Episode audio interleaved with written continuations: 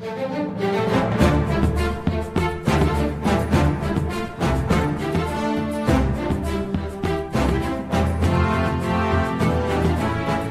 back to Hyper Geek. I'm your host, Kuya Walls nga pala. At ngayon, sobrang special na tong episode na to dahil isa sa mga paborito kong anime yung pag-uusapan natin. At meron akong kaisa-isa, pinakaunang guest dito sa Hyper Geek channel natin. Naksawa. Ito yung ano, mga pampadagdag pressure lang sa kanya pero feeling ko hindi na pressure sa kanya to kasi matagal ko na tong katrabaho rin when it comes to hosting, when it comes to podcasting, the father of Game Silog, the founder of the Game Silog show, pare. Just.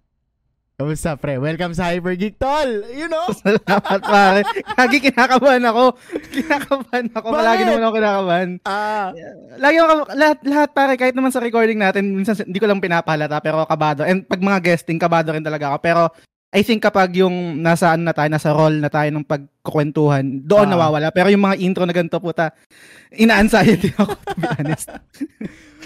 Huwag kang mag-alala pare, same kasi gaya ko, um, first time natin, first time ko magkaroon ng guest dito sa Hyper Geek Podcast channel natin and I think there's no better topic na mapag-usapan natin pareho, no? Itawid ko na dito sa topic natin kasi mga tol, etong One Piece, madalas namin to nahahapyawan lang ni Jazz sa The Game Silog Show flagship, sa mga kwentuhan namin sa topic-topic, pero never namin siyang napag-usapan ng buo.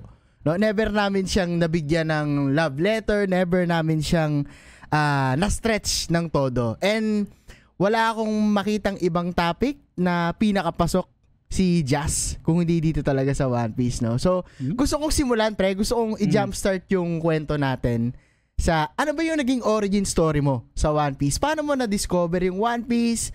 Paano ka nakapanood ng One Piece? Yeah, kwentuhan mo kami, tol.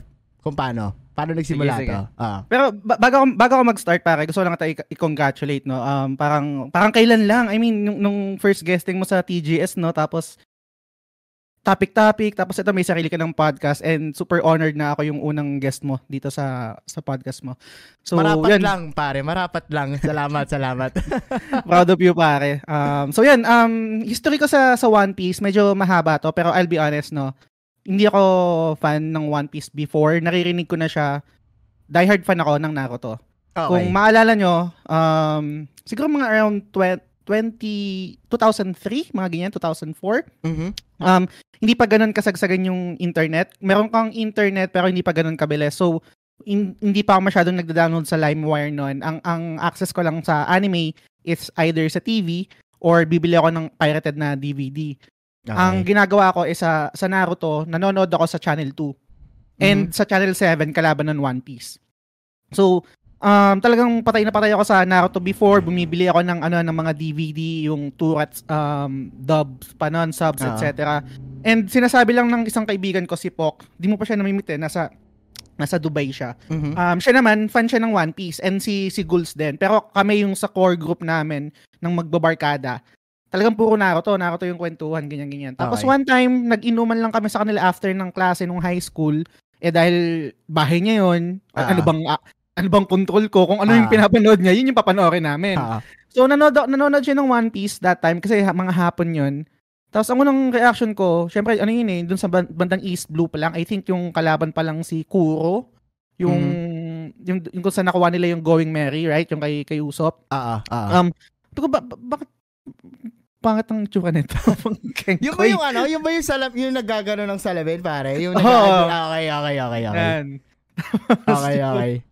yung yung tawag dito um 'di ba syempre yung power niya yung gomu gomu gomu gomu no etc no Mm. and to- kahit naman balikan nyo yung animation before yung mga sinuon ng One Piece hindi rin siya at park sa kung ano yung animation ngayon eh Ah, and kung kung lang ah kung ikukumpara doon sa animation ng Naruto yung unang Naruto and unang One Piece mm. walang for me personally walang kakainin yung ano walang kakainin yung One Piece sa Naruto that time ah. pero eto, um, nagkaroon ako ng access sa konting pera. Um, tapos na na-marathon ko na yung Naruto kasi syempre late eh, late sa sa Channel 2 eh. Ah, ah. Tapos ah. uulit-ulit pa minsan. Hindi na ako nakapagpigil. Bumili na ako ng ano, bumili na ako ng mga pirated na, na DVD, I think sa Comic Alley yun. Noon ba na pare, ah, One Piece, GMA, Naruto, ABS, tama ba? Hmm, okay, hmm, okay. sila. Yung One Piece ba nun, hapon din o umaga? Kasi Naruto Hapon alam ko hapon eh, hapon din. Okay, sila okay. pareho, sabay Okay. sila. Okay. So yun yung parang pinangtapat ng ano. ng- Nasaan ng yung Bleach GMA. nun? wala, wala pang Bleach nun sa ano. Yung Bleach, ano, nasa ano ko pa yan, parang college days ko na yun eh. And di ko siya Okay. napanood sa TV, pi- ah, pinanood ko siya sa, sa DVD. Pero anyway, yun, um, and then, yun, nagmarathon ako ng Naruto, hanggang sa punto na, syempre, maubusan ka na. And then after Mm. yung naubusan na ako, dun ko nalaman na meron palang manga. Na mas Okay. advanced sa manga. Di nag, nag-advance na ako sa ano, sa Naruto ng manga. Okay. Nung lahat nung lahat na ng ng episode and manga chapters ng Naruto na consume ko na, Mhm. Wala na akong makonsume. Sabi ko, ah, okay, siguro eto na yung time. Try, i-try ko na ulit yung yung One Piece. Okay. Tapos uh, bumili ako ng DVD, I think collection siya hanggang um, ang pangalan nito, NS Lobby. Mhm. Parang 20 DVDs yata siya. So parang isang DVD is 7 episodes kung hindi ako nagkakamali. Parang isang bundle siya eh. Okay. Usually kasi usually kasi yung mga anime kung, kung tama yung memory ko, correct nyo na lang ako, Mm. is naglalabas sila kung, ng parang isang set, parang DVD set. Ah. Ang ginagawa ng mga foreign, mga business foreigners, mga foreigners ng mga businessman, hinaano yun, um, pinipirata yun ng isang box set.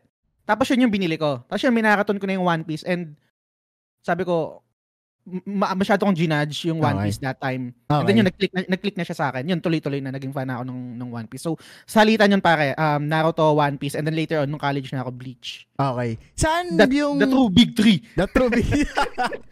the Na hindi pa na- objectively... big Na three. never pa na de-dethrone kasi sinasabi lang na, na dethrone na daw pero for me hindi pa rin. Pero Totoo. anyway, Pare, ano yung naging hook punch sa'yo nung One Piece? Maalala mo ba kung saan? Like, uy, Oh. putang ina. mm. Ganda nito ah. Oo. Yung yung yung yung appetizer I uh, I think is yung unang-una yung sa kay kay Zoro, yung kukunin nila si Sanji, yung tinaas niya yung yung nilaban kinalaban niya si Mihawk, Okay. tapos yung natalo siya, tapos Ah. parang uh, yung moment ni ni Zoro na parang um, never na ako matatalo. Yes, I will never lose again. Oh, Ah. Pirate King. Ano, parang agree ka ba? Okay ba yun sa'yo? yun. Okay ba yun sa'yo? Yun. Pero ang pinaka talagang yung nag-resonate sa akin na this is more than just a shonen anime na talagang fight, fight, fight and mga madadrama is yung nag-click sa akin yung kay Nami para yung sa Arlong Park. Mm. Yung sinasaksak ni Nami yung ano, nag, ang daming reveal nun eh sa Arlong, Yes. Arlong Park eh. Yung kung ano yung story ni Nami, yung, yung ginagawa ni, Ar, ni, ni Arlong Mm. sa kanila dun sa village, etc. Tapos yung sinaksak ni, ni Nami yung ano, Yung yung... bakit siya yung nagnanakaw, pare. Oo. Yes. Sinaksak niya yung tattoo niya, tapos nandun lang si, si ano, si Luffy, tapos pinigilan niya. Tapos parang from, as, from may strong um, character na si Nami na ayaw ng, tu- ng humingi ng tulong, umiyak. Mm. Puta ka, kilabutan ako. Umiyak. Ah, ah, ah, tumingin kay Luffy ng ano help me parang ganyan. ah. Tapos biglang yun na si Luffy na tapos biglang yung super famous scene na Walk to Arlong Park. Then then Dun, dun, dun, dun, dun, diba? dun, Tapos dun. Ah. tapos yung mga tropa doon si si Zoro, si Sanji, si Usopp parang waiting lang doon. Hikuso. Tapos Ah. diba sinapak niya na yung gate. Yun, y- doon na nag doon na nag-click sa akin yung ano. I mean, click na talagang hindi ko na hindi ko na Iba to, ah. Oo. iba to. Ganyan, Oo. ganyan. And then, syempre yun, naging that time hindi ko pa nag-gauge kung ano yung the best eh. Kasi ano sila eh, pantayan sila ng Naruto talaga that time eh. Mm. Pero later on, siguro kung mapapasadahan natin yun, mas, mas Okay. umangat na yung One Piece kaysa sa Naruto sa akin. Alam mo, ang naalala ko dun sa Arlong Park, pare, bukod dun sa pagkaganda ng sulat ng Arlong, Arlong Park, yung parang continuous bribery niya kay Nami. Kung paano tinalo ni, ano, ni Luffy, yung fishman. 'Di ba? Mm. Tap later on na realize na lang natin na tangina itong mga fishman malalakas na tao pala to. Kasi nagkaroon pa ng Hordy Jones eh. Yung mas Mm. malakas na Arlong, 'di ba? And yung pinabagsak niya yung tower gamit yung ano, yung powers niya. Bumagsak, 'di ba? Yung boom Mm. boom boom yung yung floor na napakarami. Sobrang Tsaka- memorable nun. Dagdag ko lang para sa kinahype ako. Yung Mm. yung yung yung isang scene din doon na putang ina ang, ang angas nito and talagang yung tatayo yung balahibo mo is yung yung sinisira ni Luffy yung ano kasi parang binubugbog siya ni Arlong Ah, pero hindi pumapalag si Luffy kay Arlong ang ginagawa lang ni Luffy is parang berserk mode na sinisira yung buong building mm. Tapos biglang later on, nakikita mo si Nami kung parang na, ang si Nami yung unang nakagets kung, kung bakit ginagawa yun ni Luffy kasi yun yung place na ayaw ni, ni Nami na na mag-exist Makita. o na makita. Kasi dun siya yung nagdo-drawing siya ng mapa na ayaw naman niya, nagdo-drawing lang siya para kay Arlong. Mm. Tapos yun yung sinisira ni Luffy habang Mm. kinakatay siya ni ano ni Arlong. Ang, ang ganda nun. Sobra, sobra. Nagsimula ako pare dun sa kwento naman ng One Piece. Actually, nagsimula siya bilang obligasyon talaga eh. Parang, Hmm. Gaya mo, Naruto din ako. Hindi ako lumipat sa ano, sa GMA pare. Nung nagsimula ako ng ano, ng anime, Naruto, yung nauna ko sa Big 3 na talagang ginagaya ko pa si Sasuke. Tang angas si Naruto. Tapos Tagalog dub kasi yun. Kaya ano agad, hook punch agad sa akin na first time. First time ko makakita ng, lalo na yung art ni Mr. Taso na tsaka ni Haku pare. Sobrang Mm. brilliant nung ano no, nung pagkakalatag doon na parang kakabahan ka talaga. Anong pwede mangyari? Ba't mamamatay na sila ba agad? Ba't may matanda dito na gustong patayin ito ni Sabusa na parang sobrang overpower. Tapos andun si Kakashi na nagpakita ng kung bakit siya White Fang, kung bakit siya The Copy Ninja. Like, all the high, no? All the high dun sa Naruto nung pinapanood ko yan. Wala sa radar ko nun yung One Piece. Nagsimula ako manood ng anime. I think ang pinakamahabang napanood ko na na anime na sinubaybayan ko, hindi yung Naruto eh, kasi hindi ko naman natapos yun sa TV eh. Hitman Reborn. Pare, isa yun sa parang hindi siya big 3 pero para sa akin isa, isa siya sa mga anak ng big 3 na talagang sobrang solid kasi mahahaba din. Mahaba din tong anime na to pare, yung Hitman Reborn. And then nung nagsimula ako sa big 3, ang sinimulan ko Bleach. Yun Okay. talaga, yun talaga yung sinimulan ko no na parang after ko mag Hitman Reborn, nag-bleach ako and sobrang ganda rin kasi at saka maraming fan ng Bleach sa ano sa school noon. Mm. Parang naging miyembro pa ako ng ano pare ng Soul Society sa ano sa high school noon dati. And then after nung Bleach, eto na, nagtuloy-tuloy na ako after ko ng Bleach.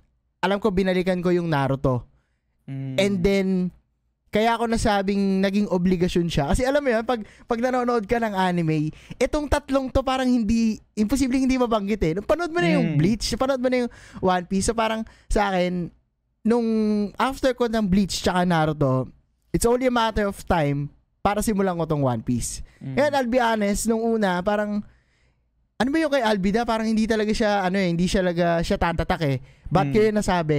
Kumpara mo sa intro ng Hunter X, Mm. hin- hindi agad sasapak sa yung ano, yung art ni Albida eh. Hanggat talaga mapunta ka dun sa mga nagtatawid-tawid na na parts, yung mga tinatahi na yung origin story, nagre-recruit na si Luffy, dun gumaganda eh. Pero sa una, hindi ka talaga mahuhook punch. Hindi ko alam pare, Totoo. pero parang ang dami nating oras noon, no? Ma- Mm. manood, maglagas ng, ng oras sa, ano, sa anime. Which is, I think, sobrang, ano, ah, naging journey kasi siya dahil alam naman natin na halos isang libo na mahigit yung One Piece episode, no? Nung nagtuloy-tuloy ako sa One Piece, tol, dito na ako yung, nasimulan ko na yung origin story ni Sanji, origin story Mm. ni Zoro, ni Nami, tapos napunta na ng NS Lobby, kay Frankie, tsaka kay Robin. Iba yung pakiramdam ko sa One Piece kasi tangin parang hindi ito yung typical ano mo, typical shonen mo. Hindi siya yung typical na laban lang. Alam mo yung nung namatay si ano, idol ko idol ko to para si Neji eh. Namatay si Neji. Hmm. Tang ina, ganun lang. Pero dito sa One Piece kahit hindi ko pinipigilan o kahit hindi ko pilitin, napapaluha ako pare. Lalo sa mga origin story. Eh, pero I think ito na yung ano no, ito na yung magandang simula para itawid natin sa all out no. Let's go all out.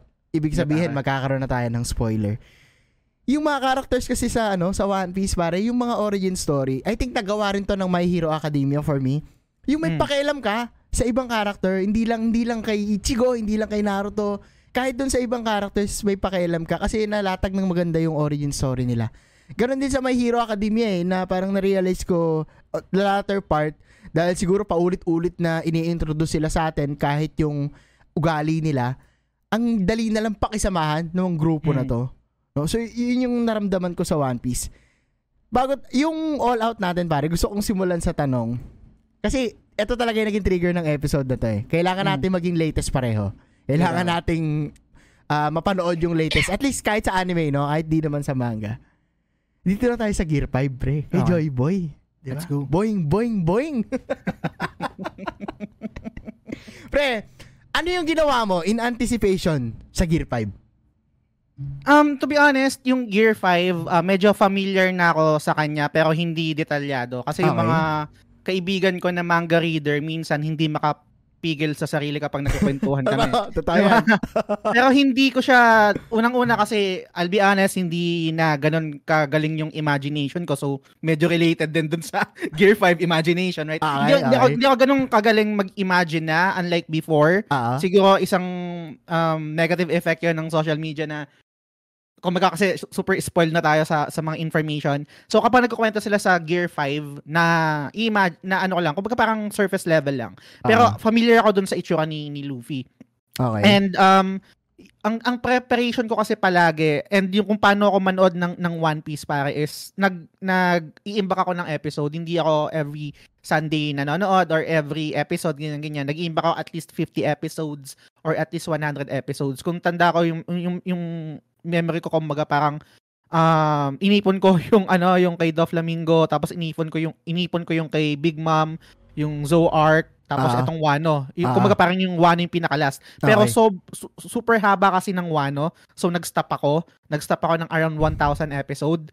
Tapos yun yung minaraton ko pare for, for Gear 5, yung um ep- 70, 70 episodes. Grabe. 70. Tapos one week ko lang pinanood yun, partida, ang dami kong OT, tapos nagpa-podcast pa ako, nagta-topic-topic tayo, naglalaro pa ako ng video games. Oo. Pero pero yung minaraton ko yun, um, nagtanong pa ako eh, kasi tamad I'll be honest, no? Tamad na rin kasi ako. So, hindi ako nag-download ng ano ng ng sa PC kasi pwede ka naman mag-download, Ah. download, right? Pwede ka naman mag One Piece. Ah. Nag-subscribe ako sa Bilibili and um uh, fortunately available siya sa TV yes. kasi ayo ayoko manood sa sa maliit na screen. So Oo. sa TV ko siya pinanood. Oo. Nag-subscribe ako sa Bilibili tapos yun isang linggo. So hanggang 1080p yung ano mo, maring quality mo pag nag-subscribe ka. Hindi, pwedeng ano pare, pwedeng 4K. Pwedeng Ah, may mas 4K. mataas na quality. Pag naka-subscribe pare. Think, Oo. ma- ayun, yun yung, yung, yun yung perk nung ano, nung, nung Channel. pag-subscribe. Oo. Oo. Oo, sa akin. Okay. So, yun. Sharp, sharp sa eyes. Sarap size. so, isang linggo, 70 episode, no? Mm. I agree, pare. Kasi yung sa akin naman, nakapag-marathon ako nung nawalan ako ng trabaho nung ano. Hindi naman nawala, nag-resign naman, no? Sadya naman. Oo. Nung, nung January, minarathon ko yung, hindi ko na matandaan kung ilang episode yun. Pero, nag, huminto kasi ako sa ano, sa Whole Cake Island, ang alam ko. Mm. Kasi, yun nga, per arc, di ba? Yung Dressrosa, yun yung panahon na talagang nilatest ko, pare. Yung inaabangan ko per ano. Ang haba nun. Ang haba ng Haba din Dressrosa na nun. Kasi, hindi lang laban yun ni Luffy tsaka ni Doflamingo eh. Laban din yun ni, ni, yung mga ano, yung mga minion ni Doflamingo. Tapos, Mm. Mga ano rin, One Piece character. And dami nila ron, di ba? And, Totoo. doon sila ano, doon sila I think hu- ah, huling nagkita-kita. Ang tagal ng laban na 'yon bago sila nabuo ulit dito sa Wano. Kasi Mm. sa Dress, Dressrosa, hiwalay na sila eh, 'di ba? Tapos sa Wano, hiwalay pa uli si ay sa Whole Cake Island, hiwalay na ulit sila. Ah. Hindi sila nabuo, parang ang tagal kong hindi nakita si si Zoro, ang tagal kong hindi nakita si Chopper, mga ganyan kasi nasa ibang lugar ata sila, nakalimutan ko na kung nasan sila, pero basta naghiwalay sila. Naghiwalay sila sobrang tagal nun. Yung Whole Cake Island, same, same din pre, na parang ang tagal ko rin siyang kinumpleto. Tapos yung dulo, doon ako na-excite kasi kahit papano, nakita na natin sila sa isang isla. Lumabas na uli si Mm. Zoro sa frame. Ang tagal nun. Ang tagal na wala, wala si Zoro sa frame kasi ang focus nun yung kwento ni Sanji eh. Mm. Di ba? And then Yung yung sa, ano, Oo, tama. Oo, yung sa Whole Cake, yung kasal niya. Mm. Yung laban nila ni Luffy din Ah. doon tsaka ni Katakuri. Ah. Tangent lang pare kasi nandiyan ka sa topic na yan. So- Sorry to cut off. Naging, naging talking point namin yan ng mga pinsan ko and mga tropa ko. Kung nandun si Zoro, hindi hahayaan ni Zoro gawin ni Sanji yung ginawa niya kay Luffy. Yung binugbog niya. Ah, yung ano, yung sinipa niya, yung, yung yung binugbog jumble niya, pare. Tang ina kung nakita ni Zoro yun, putang ina. Mag, mag, maghalo ang balat sa tinalupan. Oo pero siguro, siguro.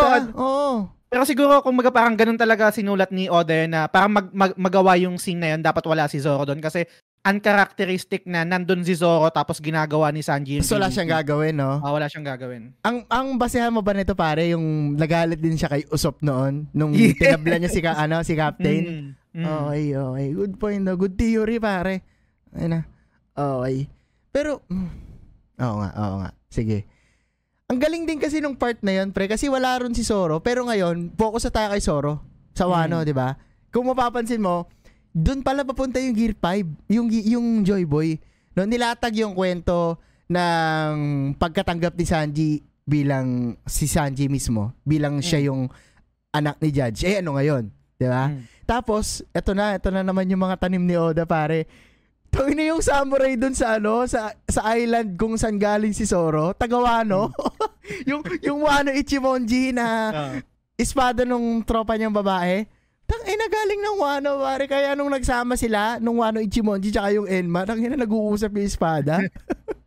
Sariling buhay, no? Oo, sobrang tang ina anong anong paano nila tahi yun na Mm. hindi ko hindi ko na rin naalala na ano eh na may ano pa, may ano kasi pare, yung drawing ng mga karakter sa Wano, parang gets mo eh, 'di ba? Parang hindi ganoon Mm. yung iba eh. Nung pinakita yung samurai sa Wano dun sa lumang arc, tangina kamukha nga, mukhang taga Wano nga. parang parang taga Cavite to ah, parang ganon. Pag nakita mo siya. Ah. Like Pero sobrang, et, et- isa- Mm. isang tangent, sorry to cut off, pare. Yung, ito yung, in- kasi before, bago ko panoorin yung anime, guys, sorry pala hindi ko nabanggit, hindi ako manga reader, no? So sa Same. anime lang ako Ah. nanonood. ah, Pag kinukwento sa akin nung ano, nung mga tropa ko, yung sa manga, yung nangyayari sa latest na, na, na chapters, laging isa sa mga tanong ko is, um, kasi Wano perfectly parang fit kay Zoro eh. Sabi ko, eto na ba yung ano, eto na ba yung backstory ni Zoro? mm. Kasi, to be honest, merong backstory si Zoro, pero Ah. hindi kasing bigat ng mga backstory ng mga ibang characters, ibang Yes. member ng Straw Hat, right? Yes. Yung, yung isa pa nga, is- isang best example is yung kay Sanji. Meron na siyang backstory dun sa Barity. Barati. Ah. Bara, Barati. Ah. Pero pinalalim pa yun nung dun sa Whole Cake, right? Eh, Diba? Yun, oo, oo. kay- diba? So, parang unfair kung sakaling si Mm. Zoro, walang ganong matindi. Mm. Merong konti, yung katulad ng nabanggit mo, yung, yung kung saan nanggaling Ichimonji, yung merong, yung blacksmith taga dun sa isla ni, ano, ni Zoro. ah, ah. Pero kulang pa eh. Sabi ko, mm, medyo may konting, ano, ako pagtatanong na, ah, hindi ibinigay sa Wano, so saan pa? Magkaaron pa kaya? Magkaaron Nabanggit pa ba yan pare na tagawano yung samurai na yun sa, sa mga dating episode o parang ngayon lang? Alam ko ngayon lang eh. Ngayon lang eh, na di ba? Ngayon lang na-reveal talaga kasi pinagtagpi-tagpi yung kung bakit si Zoro yung napili ng mga espada, di ba? Alam ko dun, Mm. dun yung ano eh, dun yung pinagmulan nun eh. Same tol, yung backstory ni Zoro, parang kami din magtotropa, hindi pa yun yun. Hindi pa, gano'n Mm. kami, hindi, hindi pa yun yun. Feeling ko po, dahil ba Wano, swordsman, paying homage to Japan, kaya Mm. parang tama lang na it's time for Soros flashback or Soros ano, ah character origin story kasi hindi Mm. rin natin talaga nakita siya masyado no. And feeling ko yun na yung makikita natin ngayon. Do- doon na papunta yung yung story no kasi nalatag na yung kay Sanji eh. Mm. Yung kay Zoro talaga yung talagang highlight na tong arc na to eh. Pare anong ano, naging reaction mo sa Gear Pip? Um, hindi ko nagustuhan. Hindi ko nagustuhan yung ano, yung yung Gear 5 ni Hmm. ni Luffy. Um, habang pinapanood ko siya, syempre super excited. Habang habang nangyayari yung mga scene, habang nakikita ko yung animation, yung power, etc.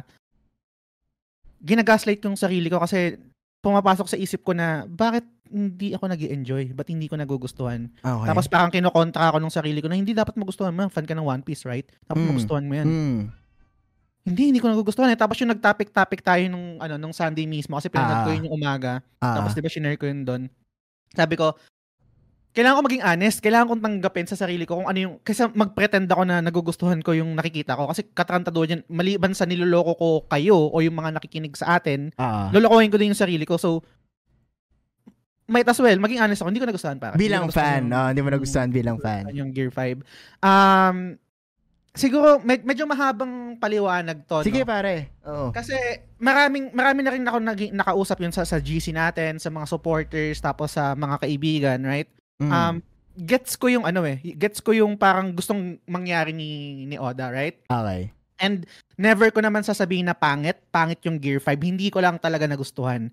Um, parang, ang tawag dito, isa, sa, isa kasi sa mga nagpa-click sa akin nung, nung One Piece is uh, yung contrast ni Luffy tsaka kung paano siya pag lumalaban. Mm. Yung by, by default kasi si Luffy is Kenkoy, right? Di ba yung mga Ah. scene nila na ano. Tapos biglang pag ano, um, paglaban na putang ina nagiging seryoso. Doon tumatayo yung balahibo ko eh kasi may contrast eh.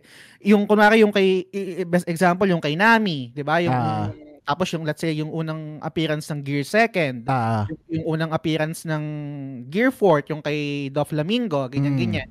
Tapos ang ang mga naglalaro sa isip ko, Gear 5, gets ko yung yung mga na-explain sa akin sa mga ng mga tropa natin na yung parang uh, power of imagination, yung kumbaga power of freedom, uh, power of freedom, etc. ganyan ganyan. Unang-una hindi kasi ako fan ng cartoons. Um, okay. kaya naging kaya naging kaya naging fan ako ng ng anime kasi merong separation kagad yes. yung itsura ng cartoons versus doon sa sa anime, right? Uh, uh, Yun yung unang pull nun eh for me eh um, nanood ako nung, bat, nung bata, nanood ako ng mga Tom and Jerry, nanood ako ng Looney Tunes, nanood ako ng mga ganyan-ganyan. Tapos nung na-discover ko na tong yung Naruto or yung mga shonen, etc., Ghost Fighter, Flame mm. of Recca, mm. ina iba to. Iba to dun sa mga Kenkoy na to, 'di ba? Merong merong merit yung mga Looney Tunes, merong merit yung mga cartoons and I totally get that. Pero it's not for me. Kaya isa 'yun sa I think na na parang reason kung bakit na dismaya ako dun sa sa, uh, sa elements or characteristic ng, ng Gear 5. Mm. Granted yun yung goal ni ni Oda kasi isa isa rin is yung yung, yung nabanggit ko kanina na contrast na Kenkoy to seryoso ngayon parang Kenkoy to Kenkoy ulit. Parang ah. ganoon. Tapos sa kabilang banda, hindi ko naman again hindi ako um familiar pa sa mga mangyayari sa future kasi hindi ako nagbabasa ng manga. Mm. Ang lagi kong naiisip kapag gano'n na, so kunwari lang, ah, hindi ko alam. Ah. Kunwari biglang um, namatay si si Zoro or si Nami. Namatay, ah. binug binugbog. Magalit si Luffy. Gear 5. Tapos Kenkoy, parang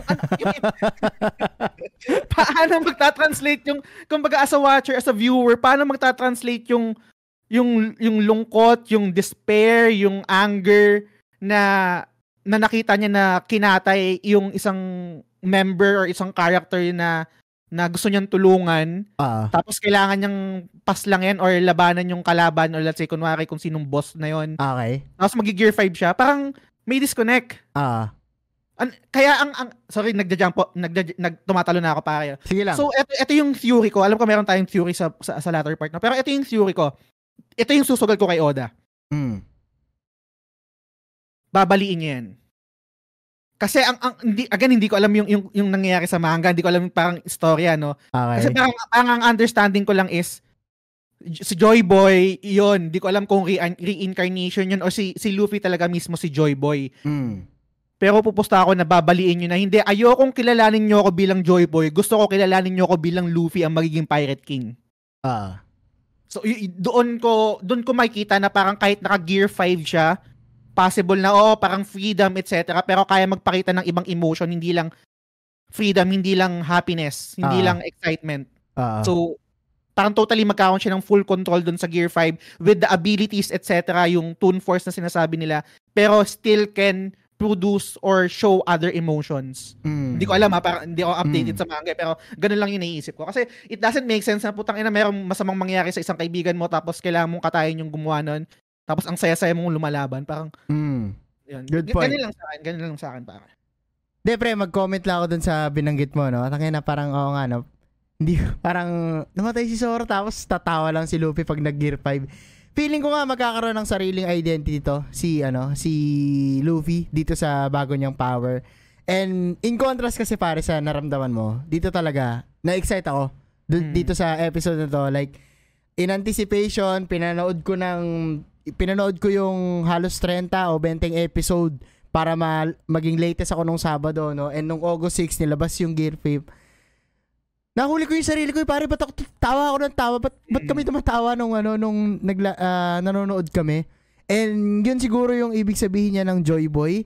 Mm. Marami kasi naging tanim kung napansin mo yung sa CP0, 'di ba? Parang uh, meron daw other term yung devil fruit ni Luffy which is yung Sun God Nika ba o Nika.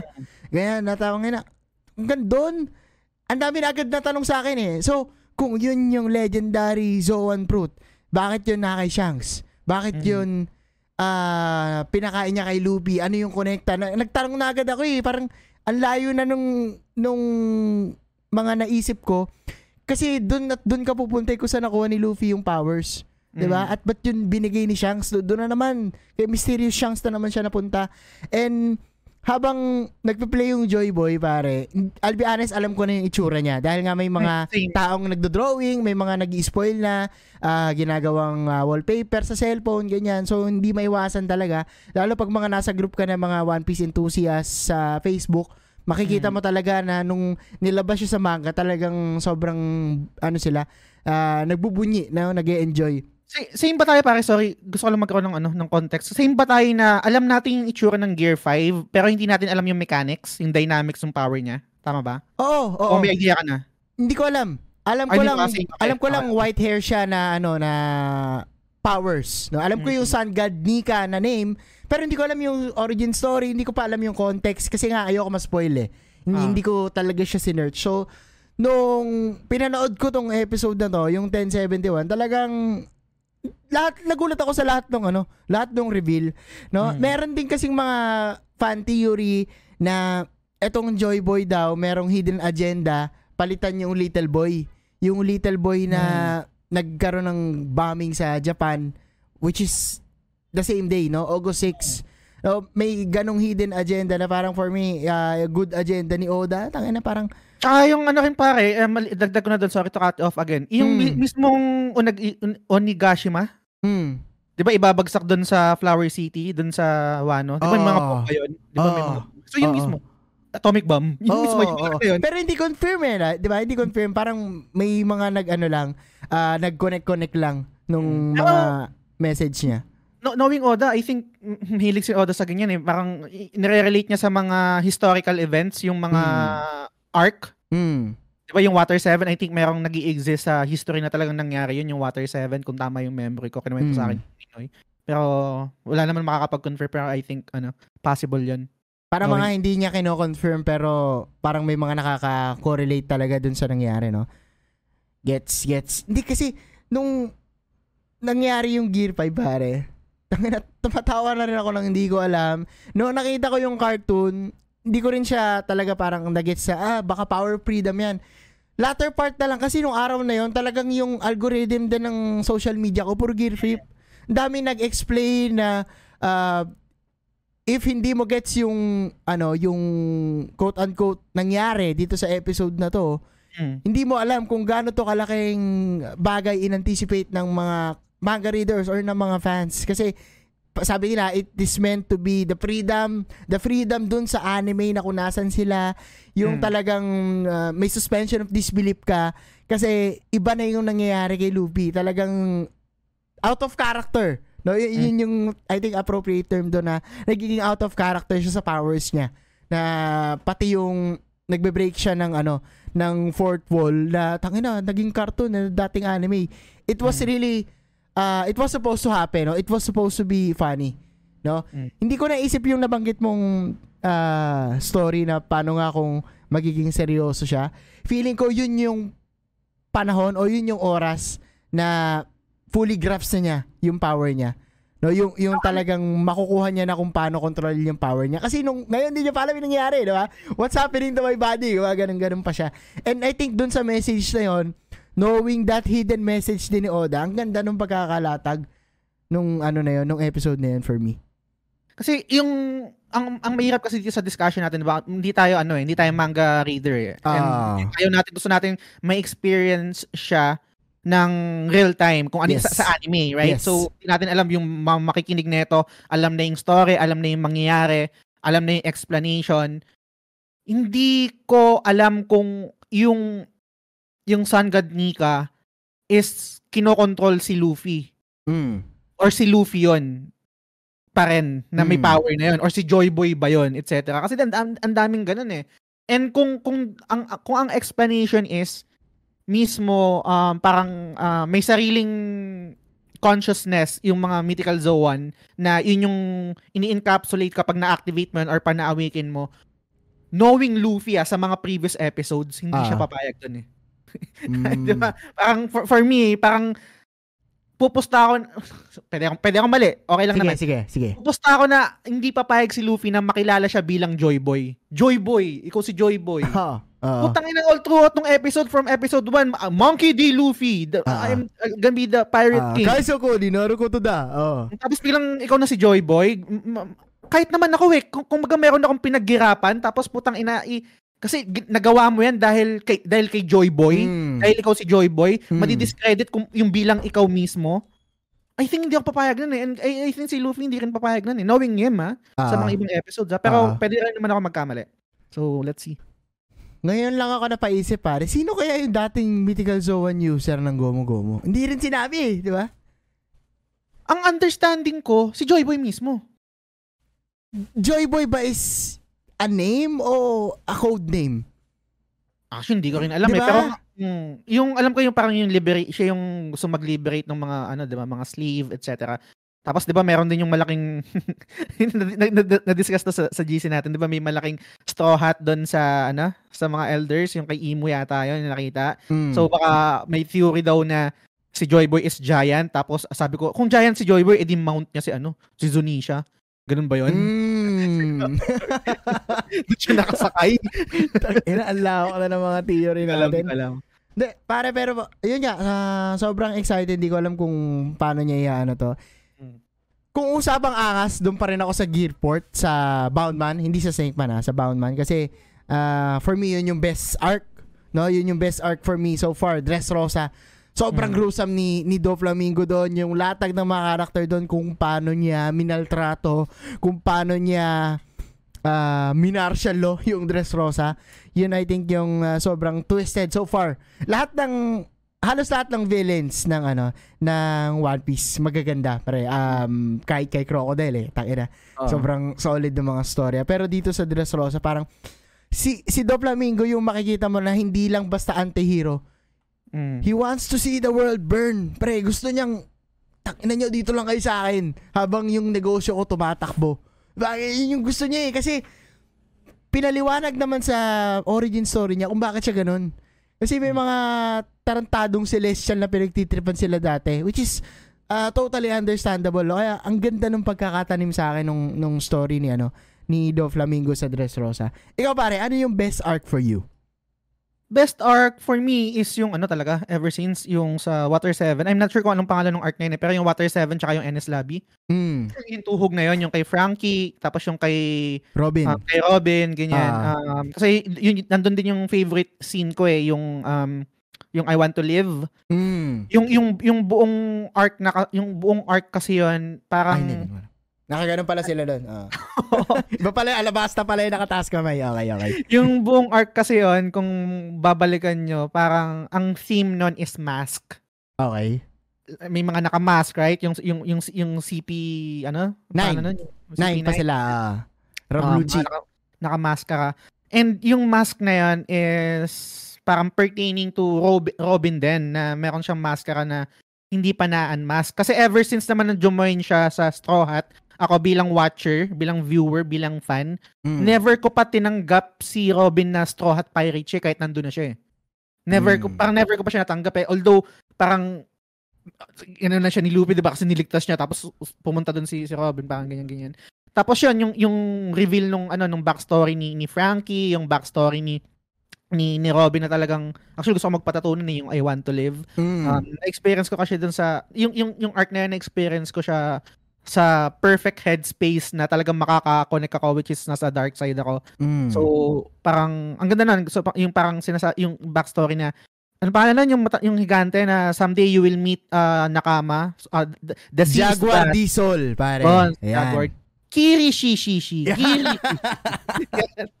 Tapos, um, yun, yung finally, naging vulnerable na si si Robin na ah, I want to live, I want to Mm. ano to sail with you guys ganyan tsaka yung super angas na na moment ni ni Luffy na so get king shoot that Ah. flag Ah. tapos di, di, ba, di ba nag-away sila noon yun pa pala Ah. tapos Greg going merry din yun yung Ah. super ang daming pwedeng Dami i-unpack nangyari. na- Oo. Oo, tsaka daming pwedeng i-unwire doon. Tapos, di ba, binaril lang ni, ni ano, ni Sogeking. Ganyan, Mm. ganyan yung flag. Tapos, nung una kong pinanood kasi yon bilang bata, ang, ang basa ko lang doon is, wala lang, declaration of war lang yon doon sa Mm. government. Pero it's more than that. Ngayon yung pinapanood ko siya as matanda na it's a declaration of war sa lahat ng gagago sa tropa ko, sa nakama ko. Hindi lang sa Mm. word government. Mm. Yun, yun, yun- yun yung understanding ko na ngayon growing up. Ngayon 34 years old na ako. Before kasi ang, ang, ang basa ko lang doon, declaration of war sa government eh. Ah. Sa mga Marines eh. Yun lang eh. Kasi flag ng Marines yun. Pero hindi, it's more than that. Ang gusto ni Luffy doon is declaration of war. Huwag niyong kakantiin yung nakama ko. Mm. Yun, yun, yun, yun, yun, yun, yun na yung Risto sa. So, yun yung favorite ko na, na arc. Dehado sila nung laban na yun, pare kung natatandaan mo. Ang lakas ni, ni Rob Lucci masyado eh. I think doon din unang na-unfold yung Gear 2 tsaka Gear 3 eh. Diba? Yes, Yung, kaya yung, si Bueno. oo, si, si Bueno or Bluno ba yun? Basta yung, Yung, pa, parang ganun. oh, yung nagganon siya na parang Gear. Siguro, yun talaga, unforgettable Mm. moment yun. Yung Diba? Gear 3, in-unleash niya kay Rob Lucci na. Yung Mm. parang wala na talaga. Inaano siya pare, alam mo yung ano, yung parang nire-respirator. parang yung yung gano'n na atake ni ano ni Rob Lucci. Sobrang lakas nun. That time parang sobrang hopeless talaga kasi wala pa namang Mm. malakas nun eh. Wala pang Mm. malakas nun sa kanila that time and parang si Usop lang sa malayo yung nakatingin kay Luffy. Sa sabi niya, Luffy get up. Diba? Yung sa malayo. Mm. Luffy get up, kaya lang hindi na kaya ni Luffy talaga. So, ang ginawa ni Robin, nung patakas na sila, ah, ginamit niya yung powers niya para pagulungin si Luffy papunta sa kay Mary. I, Mm. I think yun yung last part na yun bago bago bumigay bago bumigay si Mary no. So super agree. Yung- may ano pa doon, may madaramang moment pa doon eh. 'Di ba parang hindi nila kasi alam kung paano sila makakaalis doon. Mm. Tapos hindi ko hindi ko na maalala kung sinong character nagsabi nun, pero sabi niya jump, trust. Or parang nagsalita Ah. yata si Going Mary noon. Ah, ah. Kasi hindi siya kita may, may fog noon eh. Yung parang nasa bridge ah, sila. Oo, oo, diba? Hindi, basta magtiwala kayo, jump. Tapos pagtalong na nandun si Going Mary. Ah, ah, ah. Mm. Tang ina. Parang naghihingal, naghihingal yung Going Mary. Last breath, huling Yes. hininga ni Mary. yes. Sinagip pa rin sila. Tangin na, sobrang solid na nung art na yun. Meron din akong gusto... Mm. Sorry pare, dumadalda ko. Last na talaga. Go, Kailangan go. i-discuss to. Kasi lagi, naging debate rin sa akin to. Kasi before iba yung pagkakaintindi ko sa laban ni Usopp tsaka ni Luffy. Okay. Dun, dun, Ayun dun pa. rin sa arc na yun eh. Ah, Ang pagkakaintindi ko doon, and kung kanino ako kumampi, kumampi ako kay, ano, kay Usopp. okay. Na parang sabi ko, tang ina na ito ni Luffy, bakit ganun kadali niyang i-give up si ano, si, Si Going Mary. Mary. Ah. Ganyan, ganyan. Ina to, kapitan ka pa man din. Ah, Pero nung tumanda na ako, and then syempre yung pinsan ko, shoutout ko lang si Ace, pinsan ko si, si Ace, mm. tinanong ko sa kanya kung ano yung dynamics ng isang barko. Okay. Na totoo ba yun kapag nasira na yung isang part na to, hindi na talaga maka, hindi na mare-recover, hindi na pwedeng i-repair. Mm. And true enough, yung yung naging sira ni Going Merry talaga is kapag nirelate natin sa totoong barko, kapag nasira yun, wala na. Hindi na pwede, hindi na pwedeng i-repair. Tapos dumating din sa punto na parang ah, ngayon na medyo matured na ako nung pinapanood ko na yon. Doon ko lang na gets na kapitan si Luffy eh, kailangan niyang mag-decide eh. Malungkot din siya. Mm. Naging strong lang siya nung nung scene na yon. Ah, ah. And kailangan niyang mag-decide. Minsan kasi kapag, hindi pala minsan, kadalasan kapag leader ka, kahit hindi mo gusto yung, yung, yung nararamdaman mo, yung magiging decision mo, pero for, for the betterment of the whole um group, Mm. yung, yung, yung, yung Straw Hat Luffy, ay Straw Hat, ano, Pirates, kailangan mo Ah. mag-decide eh. So, bilang kapitan, kailangan niya yun, kahit siya pa yung mapasama dun sa mata ni Usopp. Pero it doesn't mean na hindi siya nagluluksa. It it doesn't mean na hindi niya nararamdaman kung ano yung nararamdaman ni, ni Usopp that time. Mm. So, yun yung mga late realization ko na. Pero dati kasi talagang galit na galit ako kay Luffy. Mas mas kumampi ako kay Usopp eh. Kasi alam ko pre, yun din yung sinabi mismo na ni Frankie eh. Na parang hindi na tatagal to. Hmm. Di ba kaya yun yung reason kung bakit sila nandun eh. Para kumuha ng shipwright. Di ba? Mm. Nung, nung nakita nila si Frankie, nagsabi si Frankie na parang hindi na siya tatagal, kailangan na siyang pakawalan. Umiiyak din si ano nun eh, si Luffy nun. Di ba, di ba halos mag-break character na siya as a captain? Kasi gusto niya lang puntahan si Usopp. Mm. Tapos ginanon siya ni Zoro parang, pare, wag mong gagawin yan bilang kapitan. Mm. Kasi kapitan ka namin. Diba? Y- yun yung part na yun eh. So, nung nagbati na sila, kasi kailangan talaga mag-sorry ni Usopp eh. Di ba? Kailangan, kailangan niya mag-sorry. Hindi ko alam kung paano yung naging laban nila noon, pero dihado si Usopp dun eh. Kasi, tangin, wala namang power si Usopp, di ba? Doon siya naging Soge King. Yun yung, yun yung tuhog nun eh. After ng laban nila kasi hindi siya pwede makipag ano, Ma- Tumulong. Oo. tumulong na bilang Usopp. Doon Ah. siya doon niya nilabas yung Soge King yun, nagmaskara siya. Oo. Tapos hindi nila makilala, no? Putang ina. Hindi, si Luffy lang yung hindi nakakilala doon pare. Si Chopper din ata. Alam ko si Oh, Chopper din. at kasi Chopper, tsaka si Frankie yata kung di ako. Pero yung yun sila Zoro, sila Nami, sila ano, Sanji, alam Sanji, niya. ah. Alam nila na si ano yun. Si, si ano yun, si Usopp yun. Oo, oo. Ganda, ganda. Gusto ko rin ito, para dito yung ganda ng Alabasta arc. Mapag-usapan lang natin ng mabilis kasi ang ganda rin ng pagkakalatag doon. Gaya ni Do Flamingo, may ganun ding ano, may ganun din factor si Crocodile. Kaya lang ah nagkaroon kasi ng redemption ano eh, arc si Crocodile eh. Doon na sa, war. Down. Sa, im- ah, sa Impel Down. Bigla niyang tinulungan si War. Luffy. mainly because gusto niya rin tumakas. No, meron kasi sila lahat kay Rosicky nun eh. So kailangan nila magtulungan. Tsaka ang, ta- ang baba nung ano, nung impel down. Ang lakas pa Mm. nung ano doon, nung warden, sino, nakalimutan ko na yung warden, pero yung lason. Ah, Diba? yung lagi natatae, ay constipated.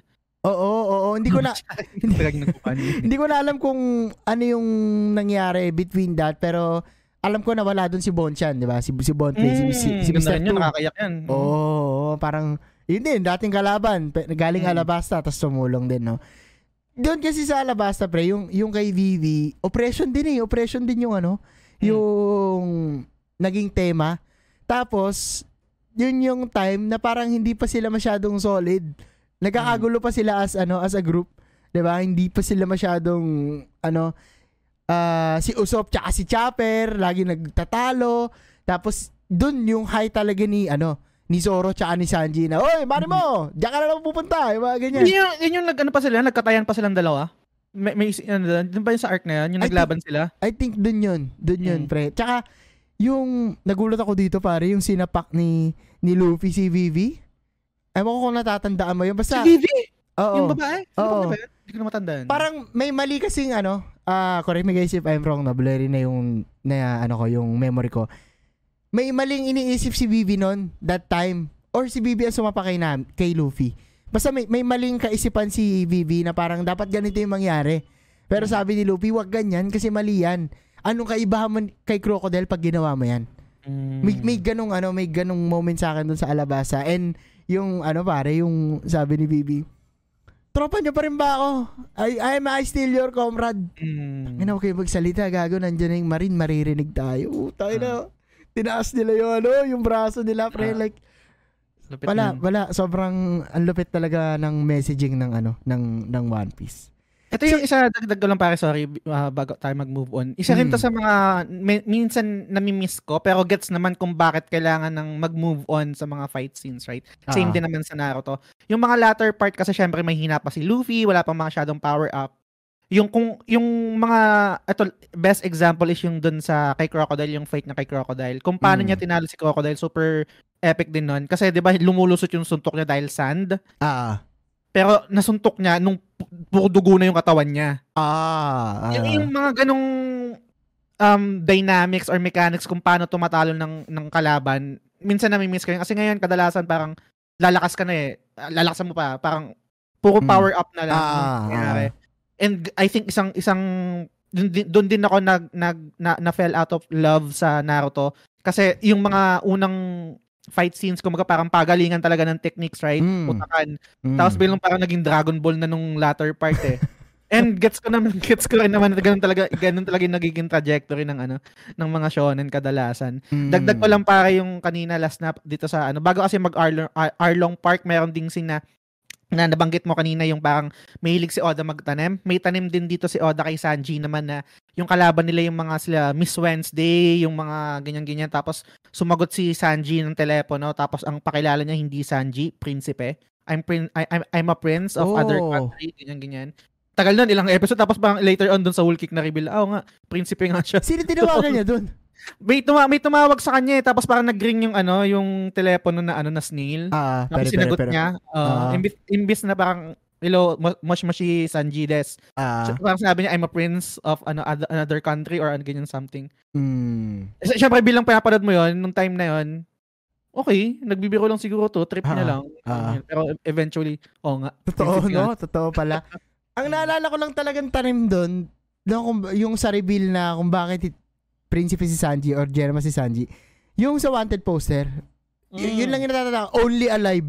Tapos never nakuha yung itsura niya. Akala Ah, ko dati eh. patawa lang. Patawa Mm. lang na, ba't, ba't ganito yung itsura ni Sanji? Kasi may bounty eh. Tapos di ba may totoong kamukha yung, ano, yung maling itsura niya dun sa, ano, sa wanted poster. Tangina, sabi niya, sobrang kawawa naman ako. Tinitake ko yung, ano, yung mga pagkakamali mo sa buhay sa akin na pupunta. Gusto nila ako i-surrender. Ayun na. Para nag-fact check ako, tama, si Vivi pala yung sumapa kay Luffy. Mapaka ka. Ay, hindi. Si Luffy sumapa kay Vivi rather. Okay, okay, okay. Tapos parang gusto niya kasing ah, i-sacrifice yung ah, buhay ng mga nakama ni Bibi para maligtas yung Mm. island. Na parang sabi niya, "I- you're ano, no different than Crocodile if you do that. Kaya Mm. nag-trigger si Luffy na parang, tang ina, ba't sapak si Luffy ng babae? Pero ganun talaga eh. I think, sorry, pag sasapak si Luffy ng babae, tumawid sa akin yung ano, yung sa latest episode parang yung kay Sanji. Mm. Yung may kalaban na babae. Tapos, Spider. oo, naging, tinulungan siya ni Robin kasi hindi niya talaga Mm. kaya. Hindi niya kaya. D- Doon yung ano Ganun. eh. Nag, nag-PM ako nun sa'yo pare yung bago niya ilabas yung Ifrit Jumble. Putang Mm. inang Ifrit Jumble. Luffy, matatanggap mo ba ako kung ganito lang ako? Luffy, Mm. matatanggap mo ba kung hindi ko kayang ah, tumalo ng babaeng kalaban? Nagluluto lang ako, hanggang sipa Mm. lang ako, hanggang dito lang ako. Kaya mo ba akong tanggapin? Kasi all this time pare, alam ko ah, parang palagi naman sinasabi, sino ba ang ano, sino ba ang parang right hand man ni Luffy? Si Mm. Zoro, 'di ba? Pero si Sanji din kasi lagi silang nako-compare. eh. Mm. Dito ko na natanggap, pre. Kasi ano ako, Sanji Sanji ano ako, Sanji bias ako. Okay. Dito ko na natanggap na hindi kasing lakas ni Zoro si Sanji. Pero Okay. still, ang nagugustuhan ko kasi kay Sanji, yung chivalry niya. No, yung ideology niya, tsaka yung ang kamay ko ay para lang sa pagluluto ng mga pagkain sa katropa ko. Mm. Hindi para sa violence, hindi para sa ibang bagay. Kaya never ko tong gagamitin. For me, yung yung ano na yun, yung kaisipan na yun sobrang nag-resonate sa akin. Yung kung paano yung origin story ni Sanji sa Barati, tsaka kay, kay Zerep. Tsaka Mm. yung all this time outcast siya sa Jerma. No, siya yung siya yung taong walang power. Siya yung normal na human being na project ng Jerma na hindi umusbong. No, kasi nung ginamit niya yung lata, 'di ba parang Tangina, bakit sinisipa ako sa ano? Sa sa leeg o hinati ako sa leeg parang wala lang. So, Mm. gumanon lang siya. May nararamdaman na siyang improvement siguro kasi dahil dun sa lata nung Jerma kay Osoba Mas, no, Mm. pag ginagamit niya 'yon, na-activate yung yung hormones niya ng pagiging Jerma na hindi nag-activate dati. Na parang Mm. ngayon sobrang ganda pa rin nung realization niya for me nung kalaban niya si Queen na these are all just improvements. These are Mm. all just my perks but I am still me. Tang ina.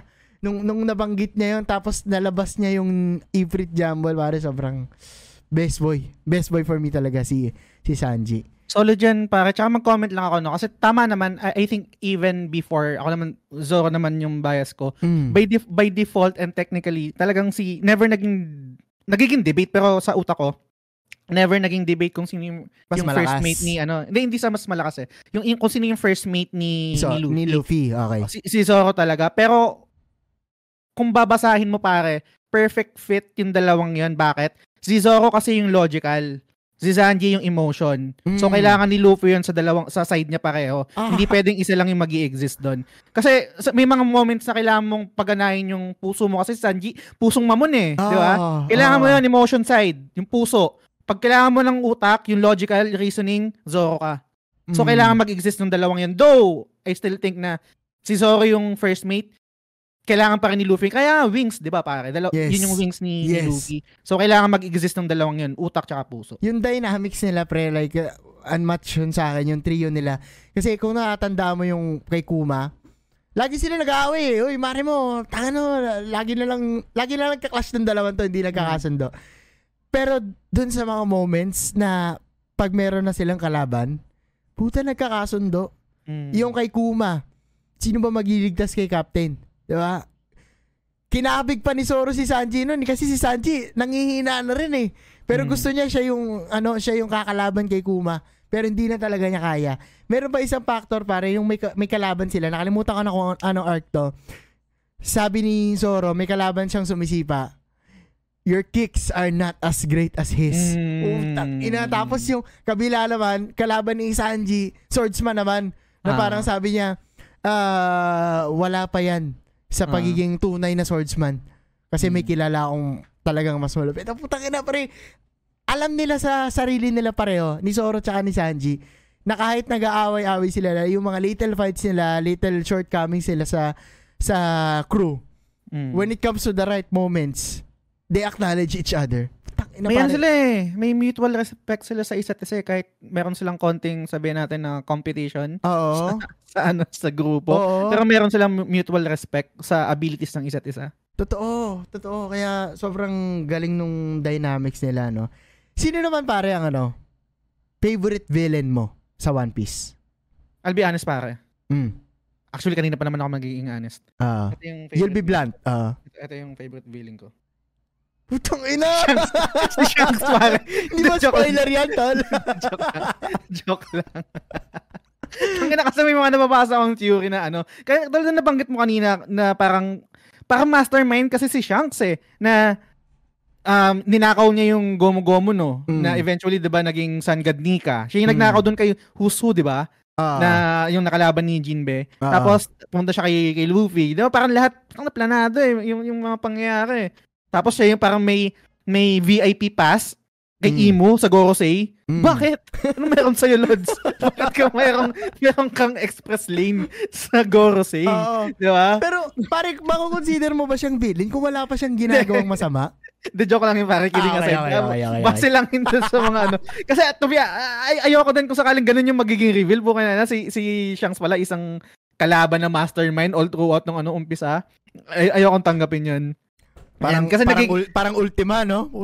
kasi kasi 'di ba parang isang debate actually hanggang ngayon eh parang su- super lakas ni ni Shanks tang ina kinagat lang yung kamay ng ano nung Sea King. Ah. Tsaka- Tapos tsaka may conqueror sa ng akin pa yun, di ba? o di ba may conqueror sa akin na siya doon dapat na ano observation dapat meron siya nun dapat nakita niya na yun 'di ba na predict niya na yun. Mm. Ang isang sinasabi nila hindi kailangan niyang gawin yun para magtiwala ng todo si Luffy.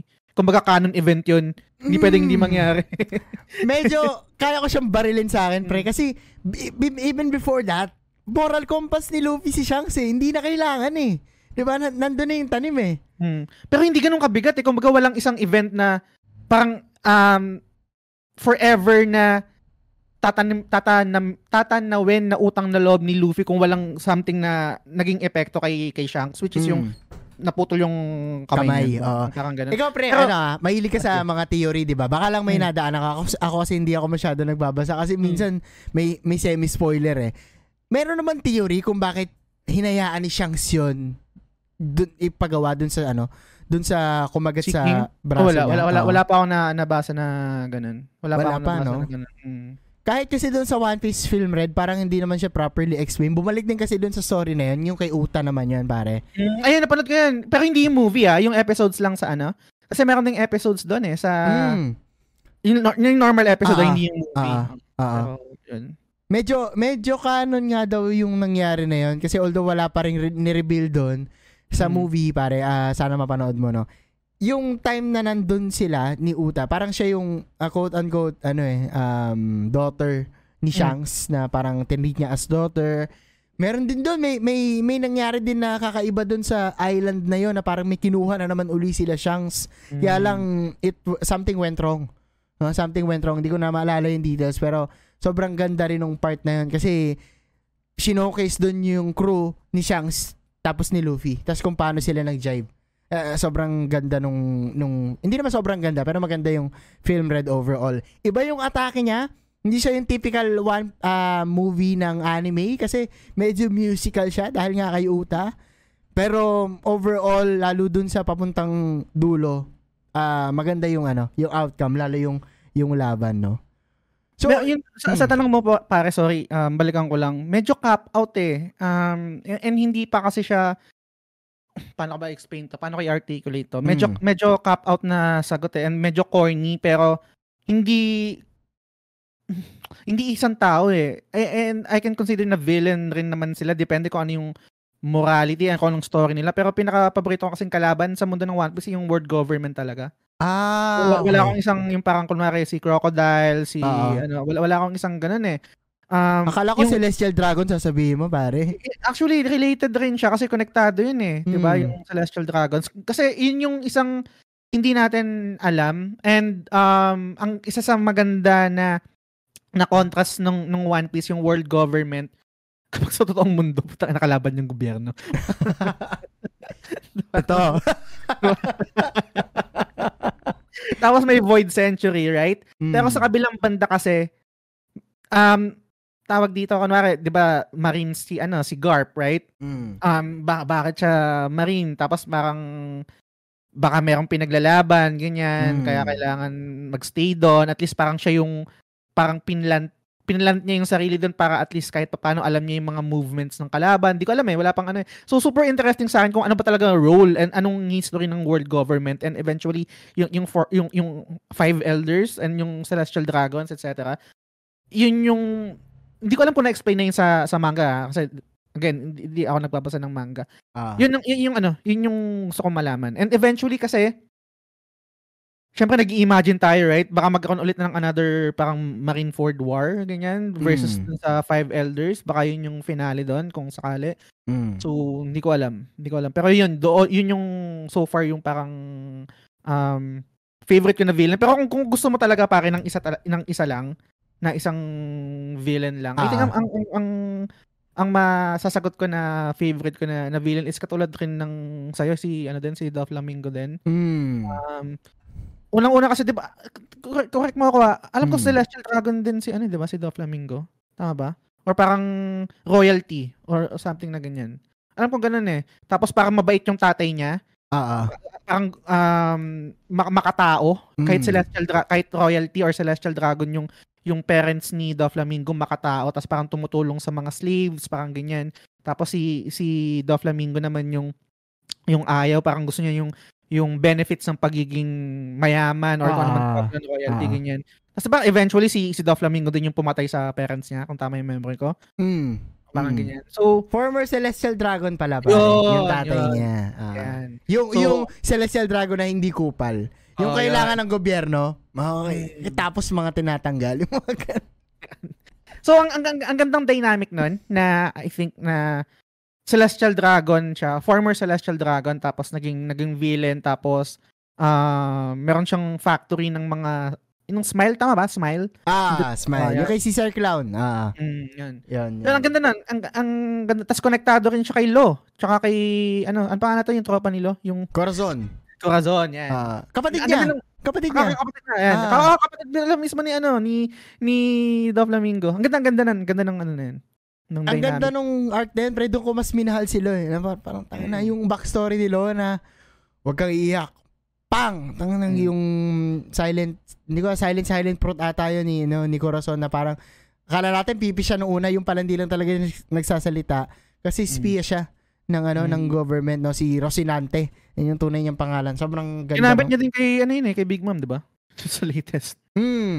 Yung Oo, di- oo, yung ah, parang homage niya kay, kay Corazon. Ah. parang, ito yung turo niya. Tang, ina, oo nga, ganda. Ang ganda na. Hindi ko lang magets pare, pagbaba ni Big Mom, ba't di siya uli sinalo nung apoy niya? di ba nalaglag na uli si Big Mom? Hindi ko alam pare. Pag-usapan natin to pre, yung ano, Ah. yung mga outrageous things sa One Piece do. Mm. Isa na yan sa nakita ko. Nung unang nalaglag si Big Mom, doon sa taas ng pinaglalabanan nila ni Kaido, Mm. Tapos sinalo siya nung apoy sa tubig. Paano nangyari yon? yun yung una kasi, di ba, nakuha na yung ulap. Wala na yung ulap na kay Nami eh. Ah. Yung, si Sus ata yun. Ah. Jesus. Ah. Ngayon, parang yung apoy, kinulong ni Kid sa mga bakal niya. Ah. Tapos parang kumawala, okay. Tapos lum, pu- pumasok sa ano, pare, lumubog sa tubig. Doon ako parang, Mm. ah, putang ina yan. Parang major nawala yung suspension. Oo, major suspension of disbelief na to. Pati yung elements hindi na nasusunod. Saka yung ano, yung latest lang talaga to, top of my mind talaga. Yung kalahati ni, ano, ni, sino to? Yung samurai? Kan Kanjuro ba? Hindi. Yung head ng samurai, yung kulay pula yung ano. Si Orochi. Yung Hindi. tropa ni Momonosuke, yung maha- pahaba yung ulo, nakalimutan ko yung pangalan. Kinemon. tuloy. Yun, yun. Si Kinemon. Tangina, nakakapagsalita yung torso, pre, yung kabilang katawan. yung pala kasi marunong daw magsalita si Kinemon gamit utot. Putang ina. Sino mag-iisip noon, di ba? Sino gumagawa nun? Wala eh, wala eh. Ikaw ba, pre, may mga notable, ano ka ba? ah notion sa One Piece na gano'n na parang tangin to, sobrang outrageous na, mga ganyan. Ma- marami pare, pero ang, ang, ang top of my head, ang naalala ko kasi recent lang is, hindi naman siya, I mean, siguro pasok pa rin siya sa suspension of disbelief, pero yung napaka-convenient na nahulog si Luffy, tapos nandun sa area yung ano, yung mga tropa ni Lo para sagapin siya.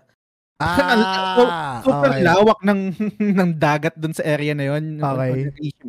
Tapos 'di ba hindi mo alam kung saan mahulog si Luffy. Tapos nandun sila, yun yung sumagip. Mm. Within the area, wi- within the vicinity, saktong-sakto. Yung mga ganong Sakto. moment. Okay, okay, okay. So, yung mga ganong pangyayari. Pero na- kaya namang ano yun, kayang patawarin na yun. Kaya nang patawarin. Eh kasi anime naman pare. Mm. Punta ako dito sa ano, pre. ah, I think maganda rin pag-usapan to eh. Yung part na 'di ba, naglalaban na sila ngayon sa Wano. Mm. Ano yung mga nilulook forward mo? Since hindi naman tayo nagbabasa ng manga, no. Ano yung mga Mm. nilulook forward mo dito sa ano? Sa One Piece. To be honest, medyo ano, namatay yung hype ko dahil nga hindi nga hindi nag-click sa akin Hindi yung, ano, nag-click. yung, ah, power ni, ni, ni, ni Luffy, no? Pero Mm. ang excited ako na ang nilulook forward ko is gusto kong mahirapan si Luffy. Gusto kong mag-struggle siya. Para, Mhm. kasi personal preference ko eh. Gusto kong makita kung paano yung Gear 5 kapag struggle si Luffy or so, super lakas ng kalaban. Mm. Magbabago ba siya ng ng ng ng emotion? Lagi pa rin ba siya tumatawa? Ah, ano yung limit nung nung nung imagination niya? Kasi sinabi wala eh, walang limit eh. So ay ayoko ng ganun eh. Ayoko yung ayoko ng overpowered na mga MC kaya hindi Mm. nagwo-work sa akin yung mga isekai eh. And isa rin reason kung bakit hindi ko na-tripan yung One Punch Man. Gusto gusto ko mahi- gusto ko natatalo yung kalaban. Gusto ko merong rule dun sa power niya. Ayoko nung limitless. Mm. Um, i-reference ko yung pinaka-favorite ko na power system which is yung Hunter Hunter, Hunter Mm. x Hunter.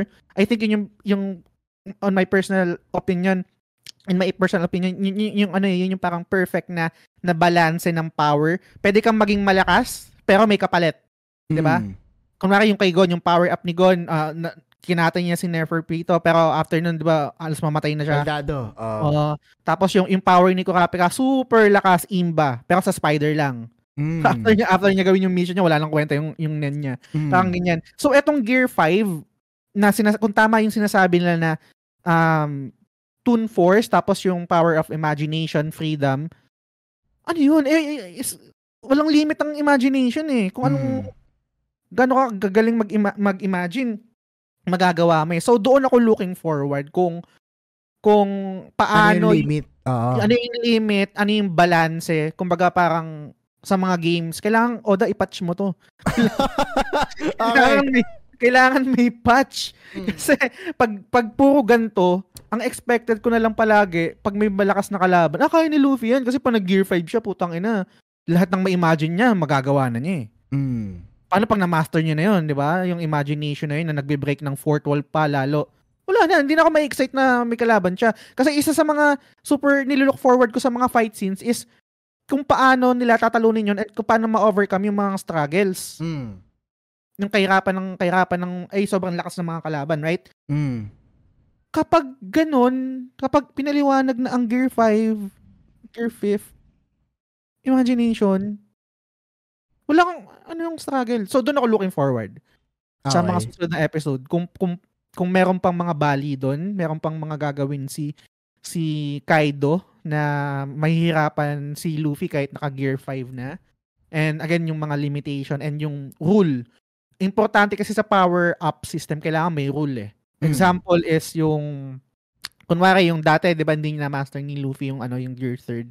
After niya gamitin yun, nagiging chibi siya. Yung mga ganung rule ba? Ah, ah. Kaya- I think ah, for me, kailangan may ganun eh. Kasi ka- kapag um, power fantasy kadalasan, kunwari Dragon Ball, Mm. so enjoy panoorin, super entertaining panoorin na ng Dragon Ball, right? Yung mga Mm. bakbakan nila. Pero alam mong lalakas at lalakas lang sila palagi eh. Mm. Matatalo, lalakas. Magti-training, lalakas. Paulit-ulit eh, di ba? Parang walang ano. Parang fan service na lang sa akin yung yung latest na Dragon Ball eh, yung naging Ultra Instinct siya. Ay, hindi Parang- ko pa napapanood eh. Pero oh, sabi nga daw nila. Ah, parang ano na, um, wala nang pinaghugutan. mm, And parang one last fight. Hindi ko na siya kinriticize masyado para in-enjoy ko na lang yung animation to be honest. Yun. Masarap siya panoorin, entertaining. Mm. Yung mga ganun. Mm. Pero kailangan, kung, kung gusto mong, I think ah, kung para maihiwalay. objective ka. Oo. Oo, maging objective ka at para humiwalay doon sa itong na Dragon Ball na naman. Kasi laging ganun, di ba? Itong Dragon kahit ano naman sa Naruto eh. Hindi ko alam kung mag-agree kayo guys. Pero yun yung naulat sa ako sa, Dra- sa Naruto. Yung meron ng mga gods. Tapos putang ina, lakas na. Sila Hagoromo, no?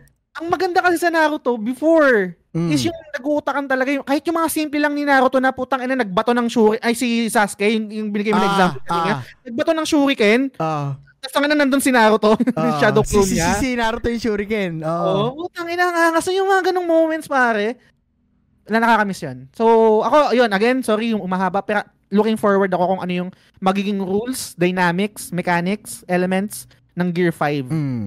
At kung paano yun kapag kum- kumalaban ng super lakas. Hindi ko na alam kung sa Wano to binanggit, pero I think may nagbitaw ng statement na to na magmumukhang filler yung Marineford War dito sa kasunod na war na to na niluluto. Hindi ko alam kung sa Wano na to mangyayari, pero may ganun daw. Excited akong malaman pare kasi hanggang ngayon talaga hindi hindi pa rin nare-reveal eh. Gaano kalakas si Shanks? Hmm. Ano yung powers ni Shanks? Ano yung pwedeng kahinatnatan, kahinatnan nung anime kapag ni-reveal na yung mga balak ni Shanks? Kasi Hmm. kung feeling mo pare yung world government yung ano ah, huling kalaban or finale, feeling ko ang pinali talaga dito si Shanks. Hindi Ano siya yung villain. hindi hindi hindi ko alam hindi ko pa masabi ngayon. Pwedeng anti-hero, hindi ko masabi kung ano Ah. yung hin- hindi clear yung intention ni Shanks pare. Hmm. Na bakit niya ginawa to? Bakit niya hininto yung war? Bakit wala siya doon nung una? Kasi makikita may, may mga negosasyon si Shanks. Hindi lang siya parang all throughout sa mga mabubuti na ano eh na pirate kumakausap eh. 'Di ba? Mm. Kahit kay Whitebeard eh.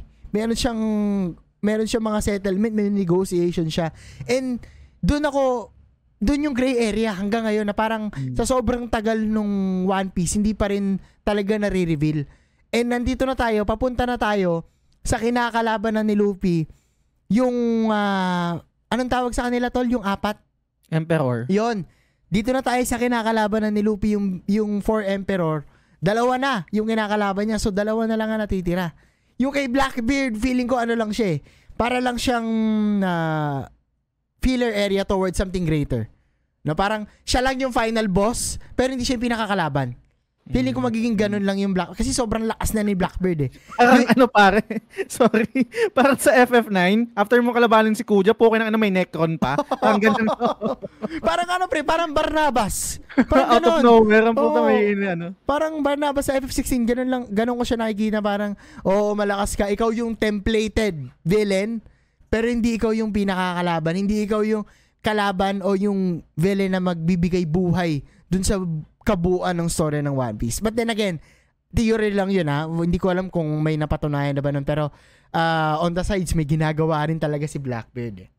Punta na tayo pare sa finale. Okay. No? Punta na tayo sa finale ng episode. For me, eto yung number one anime ko talaga. Ang top one anime ko is yung One Piece. Kung papansinin mo, kahit naman itambal mo siya sa Big Three, etong One Piece kasi pare, meron siyang emosyon na hindi nahatak sa akin ng ibang mga anime. Lala kasi Vegeta, iiyak si Gohan, pero yun lang yun. Mapapamura ka lang, sobrang lupit, ang angas. 'Di ba? Same thing with Bleach, 'di ba? Sobrang angas pag nagegetsuga tensyo si Ichigo, nagpa-power up sila ah, Saraki Kenpachi, sila Byakuya. Pero never ko naramdaman yung vulnerability ng mga character. Kilala ko si Sado, kilala ko si Orihime, kilala ko yung ibang mga tropa, kahit sa Naruto, pero wala akong bigat, wala akong naramdamang emosyon sa mga karakter na to, not unlike dito sa One Piece. May pakialam ako kay Chopper, may pakialam ako kay Frankie, gusto kong magtagumpay si Sanji, makita niya yung all blue. Kasi nalatag ng maayos. Hmm. May mga vulnerability. Hindi lang basta nag-power up na angasan ang ganda ng laban sa shonen. Tumawid doon yung One Piece free. Na ultimo, nasira yung barko, umiiyak ka, hindi mo alam kung Hmm. bakit. Caught off guard ako noon every time papanoorin ko yun pare. Tapos tutugtog yung ano, yung memories. Hmm. Mag, mag, magsusorry si Luffy na, sorry, hindi ka namin naalagaan. Sorry, hanggang dito lang kami. Tarantado kasi si, ano, tarantado kasi si Usopp, lagi kang binabangga. Si Nami, lagi ka rin binabangga. Sorry. Hindi mo alam na magpipik yung gano'n na emotion mo kasi alam ko iba yung One Piece when it comes to the other big three, when it comes to the other anime. May mga umiiyak din naman sa ibang anime pero dito talagang nahuli ako nito. Nahuli ako nung One Piece na to. Yung simpleng origin story ni Chopper na kinain ni Dr. Hirulok yung sinumpang prutas, hindi devil fruit, yung prutas na may lason, Mm. para lang ipatunayan sa kanya na yung mundo gagaling. No, hindi man dahil dito kasi alam ko hindi mo pa alam bilang doktor. Pero yung mundo gagaling dahil yun sa mga katulad mo. Kaya galingan mo. Galingan mo maging doktor. Para yung ganun, hindi ko pinipilit umiyak pero na, naluha ako, naiyak ako. That is something I never felt with one with Dragon Ball, with Bleach, yung kay Naruto siguro may bahagya lang lalo dun kay ano, kay Sarutobi, kay Asuma Sarutobi. Pero hindi lahat. Dito sa dito sa character sa One Piece, halos lahat pare kahit sa barko, nakuha ko nito. And hanggang ngayon, hanggang ngayon yung mga simpleng tanim na gano'n na hindi mo makikita sa ibang anime, nandito sa One Piece. Kaya for me, ito yung top 1 anime ko of all time. For me, ito yung the best. Oo, mahaba. Pero for me, it was all worth it. Yung mga little things nila, yung mga simpleng takbuhan, tawanan na biglang nawawala yung mata, nagiging puti kasi nagagalit na si Zoro. Tapos si Sanji naman, lagi siyang hinahatak. Yung simpleng barat ni Usopp at yung katangahan ni Usopp. Ah, lahat yun pare, sobrang mahal, minamahal ko yun dito sa one, dito sa One Piece na to, dito sa anime na to. Ikaw ba pre, anong ano yung top 1 mo na anime at for you, ano yung bigat, ano yung gravity sa'yo ng One Piece? Kung kung ang usapan is yung favorite, Mm. um Ghost Fighter pa rin ako, yung pa rin yung all-time favorite ko. Okay, Um, okay. Syempre may ano yun eh, nostalgia goggles, rose-colored glasses. When we view it, yun yung ah, yun yung yun lang I think yung nag-iisang anime na kapag nakita ko sa TV, kahit malate ako sa trabaho, okay lang Mm. papanoorin ko yung episode na kahit napanood ko na ng ilang beses. Okay. Ghost Fighter yun. Pero objectively, sa lahat ng napanood ko, I think yun, One Piece nga, ang, ang objectively, I can say na number one. Kasi, siguro isang, isang reason, maraming reason na, pero isang reason ay i-highlight ko, in contrast to Naruto. Kasi yung sinasabi mo, yung sa Naruto, ma- marami rin ako mga eksena doon na talagang na naiyak ako, nag-peak yung emotion ko. Mm. Pero ang kaibahan kasi sa sa One Piece, Oda was able to do this constantly Mm. Okay. patuloy. Um, super hirap nun. Bilang artist, mama, ma, mawawalan ka ng ano, parang yung well mo madadry, uh, yung creativity mo. Mm. Pero for so long, parang hin- wala akong, merong, merong mga hindi top tier na arc, pero it doesn't mean na pangit siya. Mm. Hindi lang, meron lang talaga mga arc na talagang mag, mas mag-resonate sa'yo and mas malupet compared sa iba. Pero to do this um, for so long, kailangan i-take into consideration yon yung galing ni, ni Oda. Mm. And isa pa is yung type of writing niya and storytelling na ah, nagtatanim, exposition, episode 100, putang ina, biglang ilalabas niya, may reveal sa episode 900. Yung mga ganong moments Mm. super galing nun. And um kailangan kasi paano ba? Lagi lagi ko nasasabi sa ano eh, kasi may meron merong mga anime talaga na I think yung kumbaga pag nilaban mo sa mga contest, yun yung mga manan- mananalo ng best anime ganyan. Yung Mm. kunwari, kunwari Death Note, um, Full Metal Alchemist, talaga mga maganda yung mga anime na yan. Pero kasi kailangan din tingnan yung length eh, yung haba, eh, yung consistency, yung um, lagi kumbaga parang nan- never bumaba in level Mhm. ni ni Oda when it comes to creativity sa sobrang haba ng ano ng ng One Piece. And gets ko, mer- meron talagang pagka slow burn yung Yes. yung yung One Piece no. Um ako din naman minsan naboboring din ako doon. And same din kasi sa Final Fantasy eh na you will be rewarded naman Mm. kapag um, na-power through mo yung mga ganyan, kung di mo trip masyado yung mga pakengkoy-kengkoy, kunwari ako, merong mga moments na hindi nagkiklik sa akin, meron din naman meron, pero pag dumating na tayo sa serious mode, kapag yung nag-peak na yung pag umaangat na, napapaklimax na. Kasi kung, pa, kung nanonood kayo ng One Piece, guys, alam niyo naman yung structure ng One Piece eh. Familiar naman kayo din ng structure ng One Piece, ng, ng storytelling niya, kapag may arc, kadalasan, may bagong island, mga introduction ng mga exposition, Ah. magi magi start sa mga kengkoy-kengkoy, ganyan-ganyan. Tapos, yung pinaka pataas niya, yung rising action niya is yung, pa, yung, yung mga ah, mga fight scenes na, right? Sa iba't ibang characters. And then Mm. yung siyempre pinakalas yung kay Luffy. Laging ganoon naman ang structure ng ano ng mga arc ng ng One Piece. And never ako nagsawa doon kahit alam ko na yung mangyayari na okay, may isang area dito, ang, ang, may, may ibang kalaban si Zoro. Dito naman Ah. sa area na to kalaban ni Sanji. Dito si Usopp. Dito, ganun palagi naman yung nangyayari dun eh, di ba? Mm. Tapos may meron lang kunwari ito sa sa Wano, nag-start si Zoro kal, ah, kalaban niya si si Kaido, 'di ba? Magkakasama sila. Yung worst worst generation, ganyan ganyan. Tapos eventually nawala si Zoro doon, nagkaroon siya ng sariling kalaban. May mga ganong mechanics pero um nandun pa rin yung backbone, nandun pa rin yung structure, nandun pa rin yung blueprint kung paano magsulat si Oda, and that's fine. Lastly, ang, ang gusto kong i-share kung bakit um, super na naggusto ko yung yung yung One Piece and and why I think it's objectively um the best anime right now. Yung emotion kasi Mm. unmatched eh. Hindi ko sinasabi na automatic sa inyo rin magre-resonate yun kasi iba-iba naman tayo ng headspace, Mm. magkakaiba tayo ng mental fortitude, magkakaiba tayo ng pinagdadaanan. Pero yung yung Ennis Lobby, yung I Want to Live arc, Mm. walang tatalo doon. Pagbigay kayo sa akin ng moment na tatalo doon, syempre, hindi, hindi, syempre, sarili kong ano yun, mahirap, mahirap matalo yun kasi meron akong Ah, sariling judgment and, preference, ah. tsaka preference, tsaka kung paano ko na-experience yan. Mm. Yung I want to live moment, dumating sa punto na wala, wala pa lang akong budget and fuck you money, pero ipa, gusto kong ipatato yun. Um, reminder, para, alam ko naman, nasa utak ko naman yun, kaya ko, and kaya ko naman panoorin sa YouTube, yung, Mm. yung scene na yun, paulit-ulit. Actually, pag um, nasa dark side or pag may kalungkutan, lagi ko pinapanood yung I want to live moment Mm. na yun. Mm. Pero gusto ko siyang ipatato. Gusto ko siyang, yung, yung, yung manga panel na yun na I want to live. And, yun, um, pag yung mga anime or mga content, movie, video game, kahit ano pa yan na kinukonsum ko, ang lagi kong batayan on how to judge them is kapag nagpipik yung emotion. Laging doon eh Mm. may may mga anime may mga anime na consistent na mabibigay sa na entertainment and um na raratel din or parang may mararamdaman ka din na emotion, kalungkutan, saya, excitement, hype, anger, etc. May mga ganong anime. Pero Hmm. ang, ang ang sa akin kasi is yung peak, yung rurok. Kapag umabot ko dun sa rurok na putang ina nga, gumangal-ngal ako or parang nai-excite ako, tumatayo yung balahibo ko. Mm. Wala eh, One Piece yun eh. One Piece lang yung nakakapagbigay nun. And consistent, consistently ah, Mm. kahit kahit eto, kahit hindi ko nagustuhan tong yung Gear 5 ni ni Luffy, yung mechanics niya, yung animation niya, yung dynamics, etc.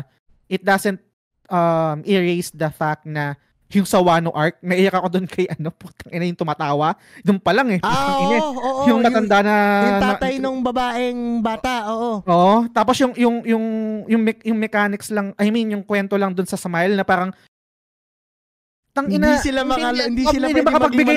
Oo, hindi ka maka na, na- maiiyak ka pero dahil doon sa epekto nung kinain nila, tawa lang sila ng tawa. Oo, oo, oo. Oh, Oda, tang ina mo paano mo naisip 'yon? Tsaka pre, yung kay Odin, nakalimutan ko banggitin yung Ay, kay nasa si Odin. Odin pa. Tangina Odin must be honored talaga yung ginawa Hmm. niya sa Wano. Medyo medyo tinanga siya ni ano eh nung yung nung ah, pangalan nun basta yung Ochi. pangit, yung malaki ulo, oo. Tsaka ni Kaido, sabi nila, Ah. wait lang, wait lang. Gawin mo muna Mm. yan, no? Pero aalis kami after two weeks. Yung pala, nagagather na sila ng, ng moral. Sinisira Mm. nila yung moral ni, ni Oden, yung credibility ni Oden, para hindi siya paniwalaan ng tao. Nung sobra siyang nagalit, hindi pa rin siya natalo eh. Mm. Hindi pa rin siya natalo ni Kaido kasi gumamit ng cheap trick yung ah, kapatid or yung tropa ni Kaido doon na parang um, tinanggal niya rin yung buhay noon kasi hindi niya natalo si Oden fair, on a fair fight. Hindi niya Mm. natalo si Oden. Na for me, sobrang ganda ng pagkakasulat doon kay Oden. Membro siya, naging membro siya ni Roger. Yung pa, yung pagkakawe, pagkakakwento kay Roger, pare. Kung Mm. bakit, kung paano na tumawa lang siya sa Raptel, tapos yun na yung, yun na yung binalim niya yung buong mundo. Yun, yun yung part na yun na, kaya lang hindi nakita ni Baggy tsaka ni Shanks yung One Piece kasi sumakit yung yung tiyan ni Baggy tapos sinamahan siya ni, ni, ni Shanks na best boy. Yun lang, Mm-mm. tangina, ang simple noon pero it created that history kung bakit nagsimula yung ano uh, Greatest Pirate Era. Sobrang ang galing, ang galing natatawid niya ng ganun, nako-connect yan niya ng ganun na parang hindi ko yun nakita sa ibang anime talaga. Kahit yung ano nga pa ito simple lang eh. Kasawano lang nito ni Reveal eh. 'Di ba? Nakita nakita na natin yung crew ni ano ni Whitebird kasi diba, Marineford arc, right? Mm. Tapos may nakita doon yung sila sila Marco, tapos yung Mm. si Diamante, Josu. Oh. Yosu, tapos yung isa yung babae, yung crossdresser. Ah, Tapos Eventually, pukin ang ina, tagawa. Ano pala yun? yung bumabaril na kamukha ni Nico Robin, tol. Nagawa ano pala yung hayop na yun? Ang lupit. Ang na may history nun. pala doon na parang hindi dapat siya member, no? Kaso sinundan niya si Oden. Hanggang sa, doon na siya nagstay.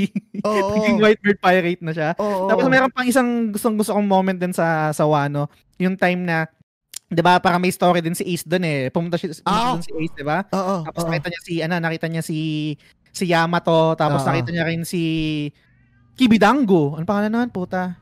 Yung, ba- yung ko eh. bata, yung bata. Oo, yung bata. Ah, di ba? Tapos ah. parang tinanong niya, tin- tinanong lang niya, ano, no, na parang si Ace, tapos parang sumagot si, si Luffy na nonchalantly, sabi niya, he passed away. Tapos parang nagalit si, ano, nagalit si, yung si Kibidango na, "Ah, bakit ganyan, parang wala ka naman lang emotion, di ka ba nalungkot, ganyan, bla bla bla bla bla bla bla. ah. Not knowing kung anong Hindi pinagdaanan ni Luffy. Tapos later on niya lang nalaman, di ba? kung paano, kung anong pinagdaanan ni Luffy nung namatay si Ace. Yung mga ganong moments, wala eh. An- an- ah, sa- siguro meron, hindi ko pa lang napapanood, pero unmatched for me. yung mga ganong moments sa, ano, sa, sa One Piece. Hindi ko alam pero wala wala ibang gumawa nito no? Sa mga shonen na alam natin laging palakasan sigawan. Pero walang umiyak. O parang bihira yung umiyak. Ang naalala ko lang na umiyak pare si Gohan. Si Gohan yung umiyak. Pero nung bata pa siya hindi walang umiyak ah, dahil through despair. Walang umiyak kasi powerless. Walang magawa. Mm. I think doon ako nakuha ng One Piece pre yung yung vulnerability ng mga characters at yung emotion talaga nila na it transcends no labas na sa anime yung pinag-uusapan natin totoong emosyon na and yung o- yung acting ng mga voice actors yun Mm, din eh ayan. madadala ka din dun eh not to mention yung yung music so yung totality talaga ng One Piece kung dadaling ka niya dun sa emotion na yun kayang-kaya niya talaga kayang-kaya niya talaga Pare trivia, dalawang Hmm. beses lang umiyak si Zoro sa buong lahat ng episode. Alam mo kung saan yun? Ah, una yung kay Mihawk. Yun lang Hmm. yung tatandaan ko. Saan yung isa? Yung bata pa siya. Yung Yung ki- yung, namatay yung ano, yung ba babae. Ah. Oo. Oo. So, af- af- so parang um, canon event talaga yon yung pagkalaban niya kay Mio kasi eh, after nun, talagang nakaset na yung goal ni, ni Zoro na hindi po ng ina. Never na ako matatalo. Ako na yung ano talagang malupet. Never na. Basta, ang, ang, ang ganda rin nung sina. Kaya yun yung nakwento ko kanina na um, isang naging um, hook sa akin bago yung kay ano kay Nami. Mm. Okay, okay. Para ito, ah inside looking outside tayo, no? Ah, balik rin natin. Ano Mm. naman yung masasabi mo sa mga hindi pa nakakapanood at kung gusto mo silang ah, manood, hanggang saan sila pwedeng manood? Yung ire-recommend mo? Um, kung di kung let's say anime fan ka o Ah. hindi, hindi hindi hindi anime Sabihin fan. natin curious, ganyan. Pero may may experience sila sa anime. Oo, oo. Okay, kung meron, kung meron kayong experience sa anime tapos hindi niyo pa napapanood yung One Piece, um, hindi kayo cultured. Hindi, joke lang. Puta ka na. Ah, may gate na agad eh. Oh. Ang tawag dito, gets naman kasi talaga, lalo na kapag ngayon, super daming episodes na kasi, super overwhelming niya. Kung, kung i-relate ko yung sarili ko sa inyo tapos hindi ko napanood yung One Piece, hindi ko rin alam eh, kasi parang ang dami kong hahabulin, dami kong Mm. papanoorin, ganyan, etc.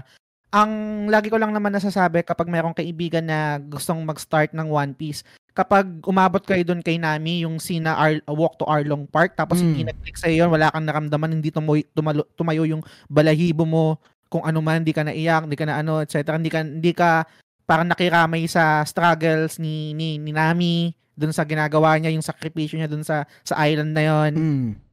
Tapos hindi pa rin nag-click sa'yo, bitawan mo na. Hindi para sa'yo yung One Piece. Hindi Gets. para sa'yo yung One Piece. Um, sayang yung oras mo dyan. Wag, um, wag mo nang ituloy kasi most likely baka hindi mag-click sa'yo. Eh. So, Anong- ang gan- mm. Anong thoughts mo pare sa ano, sa One Piece? Yung maikling version ng One Piece. One Piece. Yung sa One Piece, kung kung gusto nyong panoorin yon, okay lang. Wala wala akong ano, wala akong issue doon. Pero personally, gusto kong i-consume lahat eh. Yung yung yung mga subtlety, yung mga dagdag na yon. Though kung saka, hindi ko kasi, hindi ko pa na-try yung One Piece. Kung ang tatanggalin lang siguro ng One Piece is yung mga flashback na paulit-ulit, I'll allow Hmm. it. Ka- Okay lang, baka gamitin ko. Kaso ang problem, ang, may- meron kasi akong fear sa One Piece na baka may mawalang context, baka may mawalang Ah. mga maliliit na si- ah, scene na tinanggal doon. Pero kung merong magpapatotoo sa akin na hindi sa One Piece ang tinatanggal lang doon is yung kunwari 'di ba every after new ah, new episode may may re- ah, recap ng nangyari. Tapos kadalasan minsan mayroon pa mga flashback na nang kaka, kaka- nangyari pa lang tapos pina-flashback na kagad. Mm. Doon doon ako nauulat sa minsan sa One Piece kasi um gets ko kung ang konsumo mo ng One Piece is every week mag-work yun sa'yo, most likely baka hindi ka maboard. Kasi meron kang ano eh, meron kang ample time na na lumipas. Five days, six days, bago mo pinanood yung bagong episode. Pero kung katulad kita na nag-iipon ng, ng episode, min, tapos may marathon, nakakaurat yun, hindi ko gusto yun, yung, yung, yung mga recap. Kasi, syempre, alam ko na yung nangyari, tapos sunod-sunod ko siyang Mm. pinapanood. Ah, yung recap sa intro ba ng episode? Oo. Ah, Mm. Parang mga 4 minutes 'yun, pre. Kasama yung Mm. outro, yung mga naku- yung mga sayang na ano, oras, minuto Mm. sa atin. Yun 'yun. Kasama opening song. Oo, oo, oo, kasi Mm. ano eh, medyo medyo spoiler eh. Mm. Tsaka alam mo na yung nangyari. Next episode ka na nga. Ah. Pati yung pati yung upcoming, kahit nung Ah. kay Joy Boy, hindi ko pinanood yung ano, yung ten ten ten ten Mm. ten ten ten ten. Yun, hindi ko pinanood yun. So, ibig sabihin, pag nanonood ka ng bagong episode ng One Piece, inuumpisa mo dun sa title screen yung anong pangalan ng episode. Ah, yung ten dug ten Mm. tanenen. Ayun, doon, doon ako nag-start. Sa una lang ako nagsisimula ng intro kasi inuhusgahan ko yung intro baka nagpapalit. Mm. Pero parang just to feel jibe na ah, nakaka-acknowledge ko pa rin yung kanta. Then pag tuloy-tuloy na ako, skip na yung lahat. Gitna na lang lahat. Mm. Hindi ko nga rin maintindihan ngayon pare kasi sobrang tangent na nito no pero wala naman na sa TV tong mga ano no, tong mga anime na to. Pero hindi pa rin nawawala sa gitna yung mga commercial. 'Di ba? Yung Mm. yung tinenenen. Meron pa rin eh, 'di ba? Kahit alam ko kasi yung purpose Ah. nun para sa TV lang eh. Baka sa ano kasi, sa Japan, kumbaga naka-air pa rin sila, sila sa TV, so kailangan nila ng ano, ng stinger. Mm. Kailangan pa rin nila yun. Okay, okay. Baka sa Japan ah, I'm not sure. ah, Pero I think baka ganun. Mhm. May feeler talaga sila no. Mm. Sa akin naman pre, ang advice ko siguro sa mga hindi pa nakakapanood kasi yun nga, isa yun sa I think sobrang totoo no na the only time or the only thing or the only reason you didn't like One Piece is because you haven't watched it yet. And for Mm. me sobrang sobrang totoo nun. Ang dami ko nang nakausap na napanood mo na yung One Piece. Hindi pa eh. Or napanood mo na ba yung One Piece? Pangit yan. Bakit? Kasi ang haba eh. Which is Mm. uh, totally for me. Gets ko. Pero again, uh, hindi siya nagpapatotoo sa akin kasi kailangan mong mapuntahan yung journey na yun. Kailangan mong mapanood at least uh, two arcs bago mo masabing pangit or hindi siya for you. No? Hindi dahil mahaba lang. Hindi hindi dahil mahaba at hindi mo na try. Siguro yung One Piece for me magiging honest ako pare kasi napag-uusapan naman natin to dun sa kabilang show natin sa topic-topic na sobrang importante na ng oras natin. Lalo Mm. sa ngayon, sa mga kaedad natin na hindi na lahat ng oras pwedeng i-google sa panonood. At sobrang dami na rin talagang pwedeng panoorin na 12 episodes sa agad. Meron na talaga. Pero dito lang ako, I think dito ako babali sa One Piece na dahil nga top 1 siya at binibida ko siya, as much as possible, if I will recommend it to someone, I want you to experience it on a, uh, on a full level. Yung Mm. buo. Panoorin mo ng buo. At as much as possible, wag kang mag one pace. Hanapin mo yung mga tawa nila, yung mga gigil nila, yung mga banter nila na ah, habang tumatakbo na tawanan, yung titili si Chopper, hindi ko alam kung nakakat din yun sa One Piece no. Pero be there for the experience dahil Mm. top 1 siya for me at least. And I think kahit sa Japan, isa sa mga best anime ang ano, ang One Piece. With that reason, sana magugulan nyo ng oras no para sa mga bago pa lang dito sa ano sa anime na to. Kasi for me, it was worth it. Sabi nga ni Gas, you will be rewarded. And sobrang totoo niya. Kasi yung mga ibang bagay na nangyari sa Bleach, sa Naruto nakalimutan ko na. Pero dito sa One Piece, without even trying, kayang-kaya ko ikwento lahat ng arc ng mga character dito. Kahit yung mga main villain. Mainly because tumatak. Mainly because meron talaga siyang impact. Dama mo yung bawat arc, bawat kalaban sa ano, sa One Piece. Kahit yung simpleng anong pangalan niyan, tol? Eh, Condoriano. Oy, Condoriano. yung simpleng mga banat na ganun. Wala, sobrang ano, uh, for me, the best talaga. Nakuha ko nun ni ano, ni Oda. Pare. Saka yung ano pa rin sa One Piece kasi hindi ko pa na siya na-try. So, pwede niyo akong i-correct, no? Ang isa Mm. pang worry ko sa One Piece kasi dahil nga magtatanggal siya ng mga eksena doon, hindi ko alam kung ano yung mga natatanggal na doon. Ang isang worry ko pa doon is baka ma-oversaturate kayo ng puro highlights. Mm. Isang isang reason bakit kasi nagwo-work yung mga highlights o yung mga climax dito sa sa One Piece kasi merong merong ano may build up Ah, ngayon, kung kung kung magi-start ka ng episode or ng mga pinapanood mo na, na on a high note na kagad, ma- baka, baka maano kayo yung, ma- yung ta- tawag dito masanay ka na na puro ganon. ah, ah. Ang sarap kasi ng feeling kapag may build up na nasa dahan-dahan mong mararamdaman na tumataas yung ano yung emotion mo o tapos yung Mm. may mga kengkoy na mga pangyayari Mm. tapos biglang aangat na pa ganon Ah, yung, yung aangat na steep or parang drastic yung emotion mas masarap yung epekto nun. Though, again, hindi ko alam kung paano kasi yung atake ng One Piece at kung ano yung mga Ah. tinatanggal nila. So, pwede nyo na lang ako i-correct doon kung, kung paano. Tsaka wag yun yung isa mga worry ko. tsaka wag niyo skip yung Skypea. Bakit lagi niyo yung ini-skip niyo? Ang ganda kaya ng kwento nun. Yung ano, Ano? yung kay ano, Nolan tuloy. Yung The Liar, yung yung yung ah, bata si... na yun. Ano pangalan nito? Puta. Lan something eh. Ah, parang Usulando. Oo, parang ganon. Di ba ganon. kasi yun yung ano yun, di ba? Yun, yun din yun eh. Yun yung hero nila, di ba? Yung, Ah. yung mga maliliit na patulis yung ilan. Oo, sa ano. oo, parang, di, sinungaling yan. Wala naman talagang Sky Mm. Island eh. Gago ka Mm. ba? Puta, nandun sila lahat nag-aantay. Kasama si Enel. So, sobrang, sobrang solid, no? And, any last, ano pre, last thoughts dito sa One Piece bago tayo mag-end? Um, kung tawag dito, again, ulitin ko lang, hindi ko na, na-enjoy yung Gear 5. Um, yung mechanics nun, yung itsura nun, yung dynamics nun. Sa ngayon, nasa na, napanood ko na episode 1071. Mm.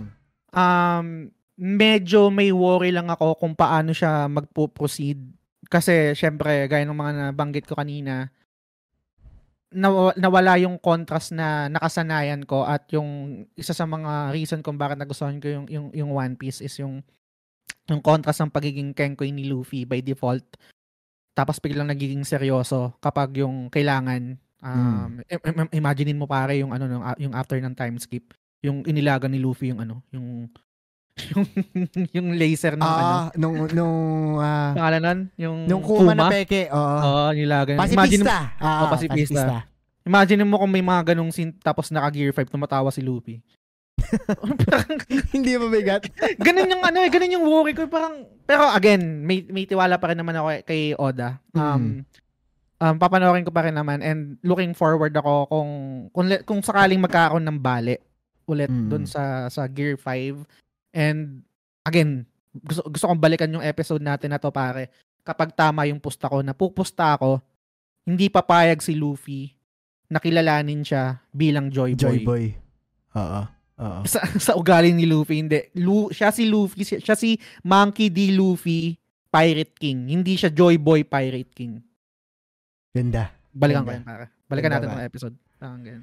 Sa akin, ang last thoughts ko dito sa One Piece, sa mga duda pa din dito sa anime na to, try nyo na. try nyo na.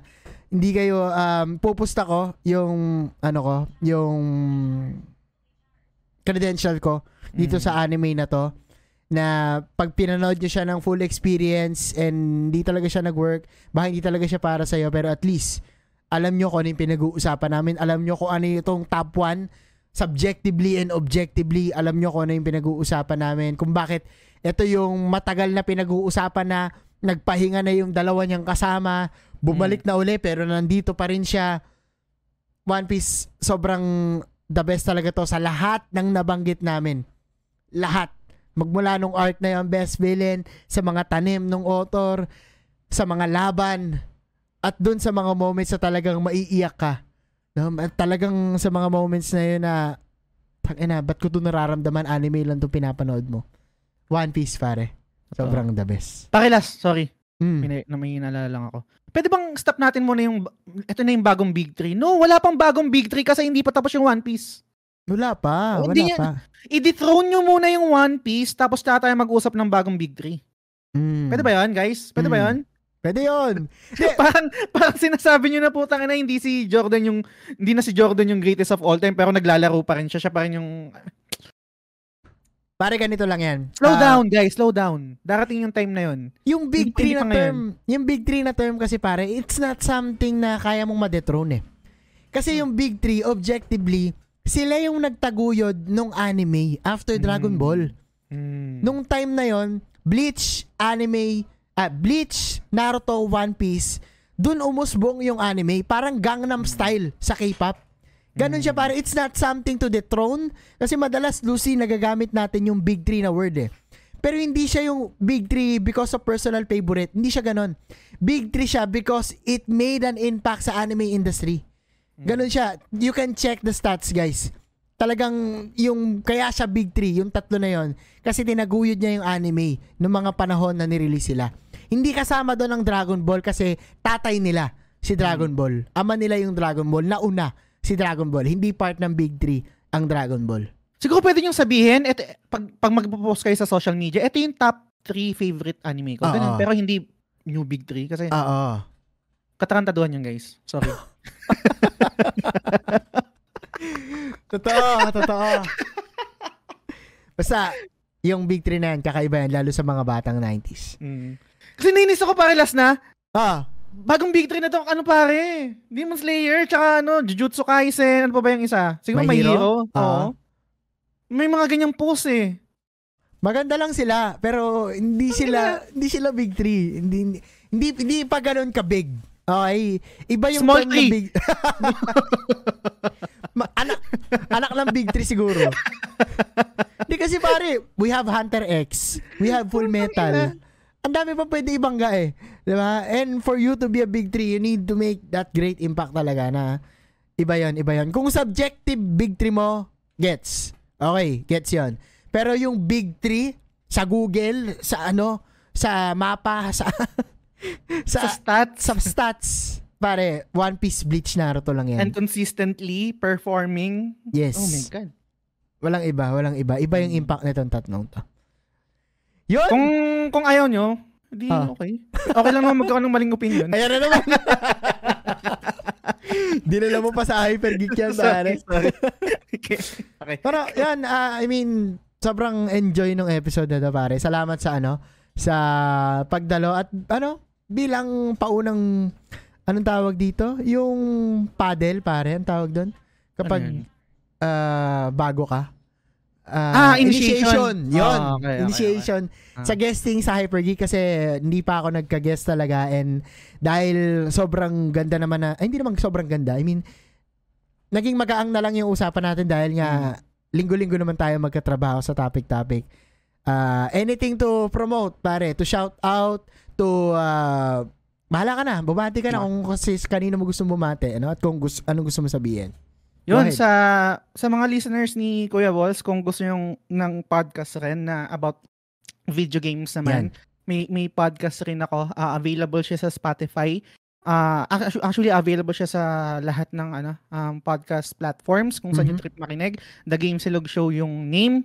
Um, meron tayong episode every Monday or every Tuesday depende kung um, kailan ko siya marirelease pero kadalasan every Monday meron tayong mga spoiler cast ng mga video games, mga reviews, mga interviews, etc. Nostalgia topics. So, lahat yan. Tapos, every Sunday naman, um, 6 p.m., topic-topic with Kuya Balls, with Yan. Owa and Yvette. So, live show naman yun. Pero kung gusto nyong mapakinggan naman yung replay nun, which is uh, available rin sa The Game Silog Show na Spotify, pero one year delayed yun. Imagine, imagine niyo na lang na parang manga versus anime. Kung gusto niyo ng updated, not gaya sa The Game Silog Show page, sa sa Facebook doon kami nagla-live every Sunday 6 PM. So, Oo. yan. Kung wala akong bagong upload, guys, hanapin nyo ako sa The Game Silog Show. Bumi, ah, madalas sa, sa topic-topic nandun din ako and sa mga flagship, sumusulpot-sulpot Mm. din ako sa ano, sa guesting, no? Talagang, for me, pare, hindi ko alam sa stats, pero number one Pinoy video game Uy. podcast, The Game Silog Show. Guys, kung sobrang geek kayo at gusto niyo ng mga ganito na usapan, The Game Silog Show is ano, is the house pare. 'Yon. And Salamat para. let me know your thoughts guys dito sa episode na to. Ano yung mensahe nyo sa One Piece, pangkabuuan. Ano yung favorite art nyo, favorite character, favorite villain, favorite tanim sa One Piece. Sobrang curious ako, no? Let's uh, keep the comments running kung saan nyo man to mapapanood o mapapakinggan. Yan, pwede nyong uh, i-comment yan dito sa Spotify. And for me, Hyper Geek is more than just a podcast, no? Meron din tayong mga nire-release na short clips sa ibang channels sa Facebook, Kuya Balls, uh, TikTok, Instagram, and recently yung Threads. Pero wag yan, hindi naman ako active doon. Di lang, uh, main page natin is Kuya Balls because dito din talaga gusto ko magbuni-buni tayo. Promote ko na rin yung Zero City. Ito yung community ng mga geeks, no? mga uh, nakasupport din sa mga gantong klaseng content gaya nyo. Pasok kayo ng Facebook group or ng Discord channel ng Zero City Nandyan yan sa link din dito sa ano sa podcast na to no lalagay ko na lang din same din dun sa The Game Silog Show ililink ko na lang din dito para mas madali niyo makita kasi alam ko pag mga hyperlink kiniklik nyo na lang eh ayaw nyo nang i-search eh mga tamad kayo eh Pero yun, maraming maraming salamat. Uh, for me, sobrang na-enjoy, na-enjoy ko tong episode na to. Just pare, salamat sa, Salamat din, uh, pare. sa oras. No? And sa next episode, pag-usapan natin, balik ka dito sa Hyper Geek, pre. And G. maraming salamat sa lahat ng geeks na nakikinig. Yun lang. Out na muna si Kuya Boss and si Jazz in 3, 2, 1. One Piece number 1 pare. Let's go! Bye guys.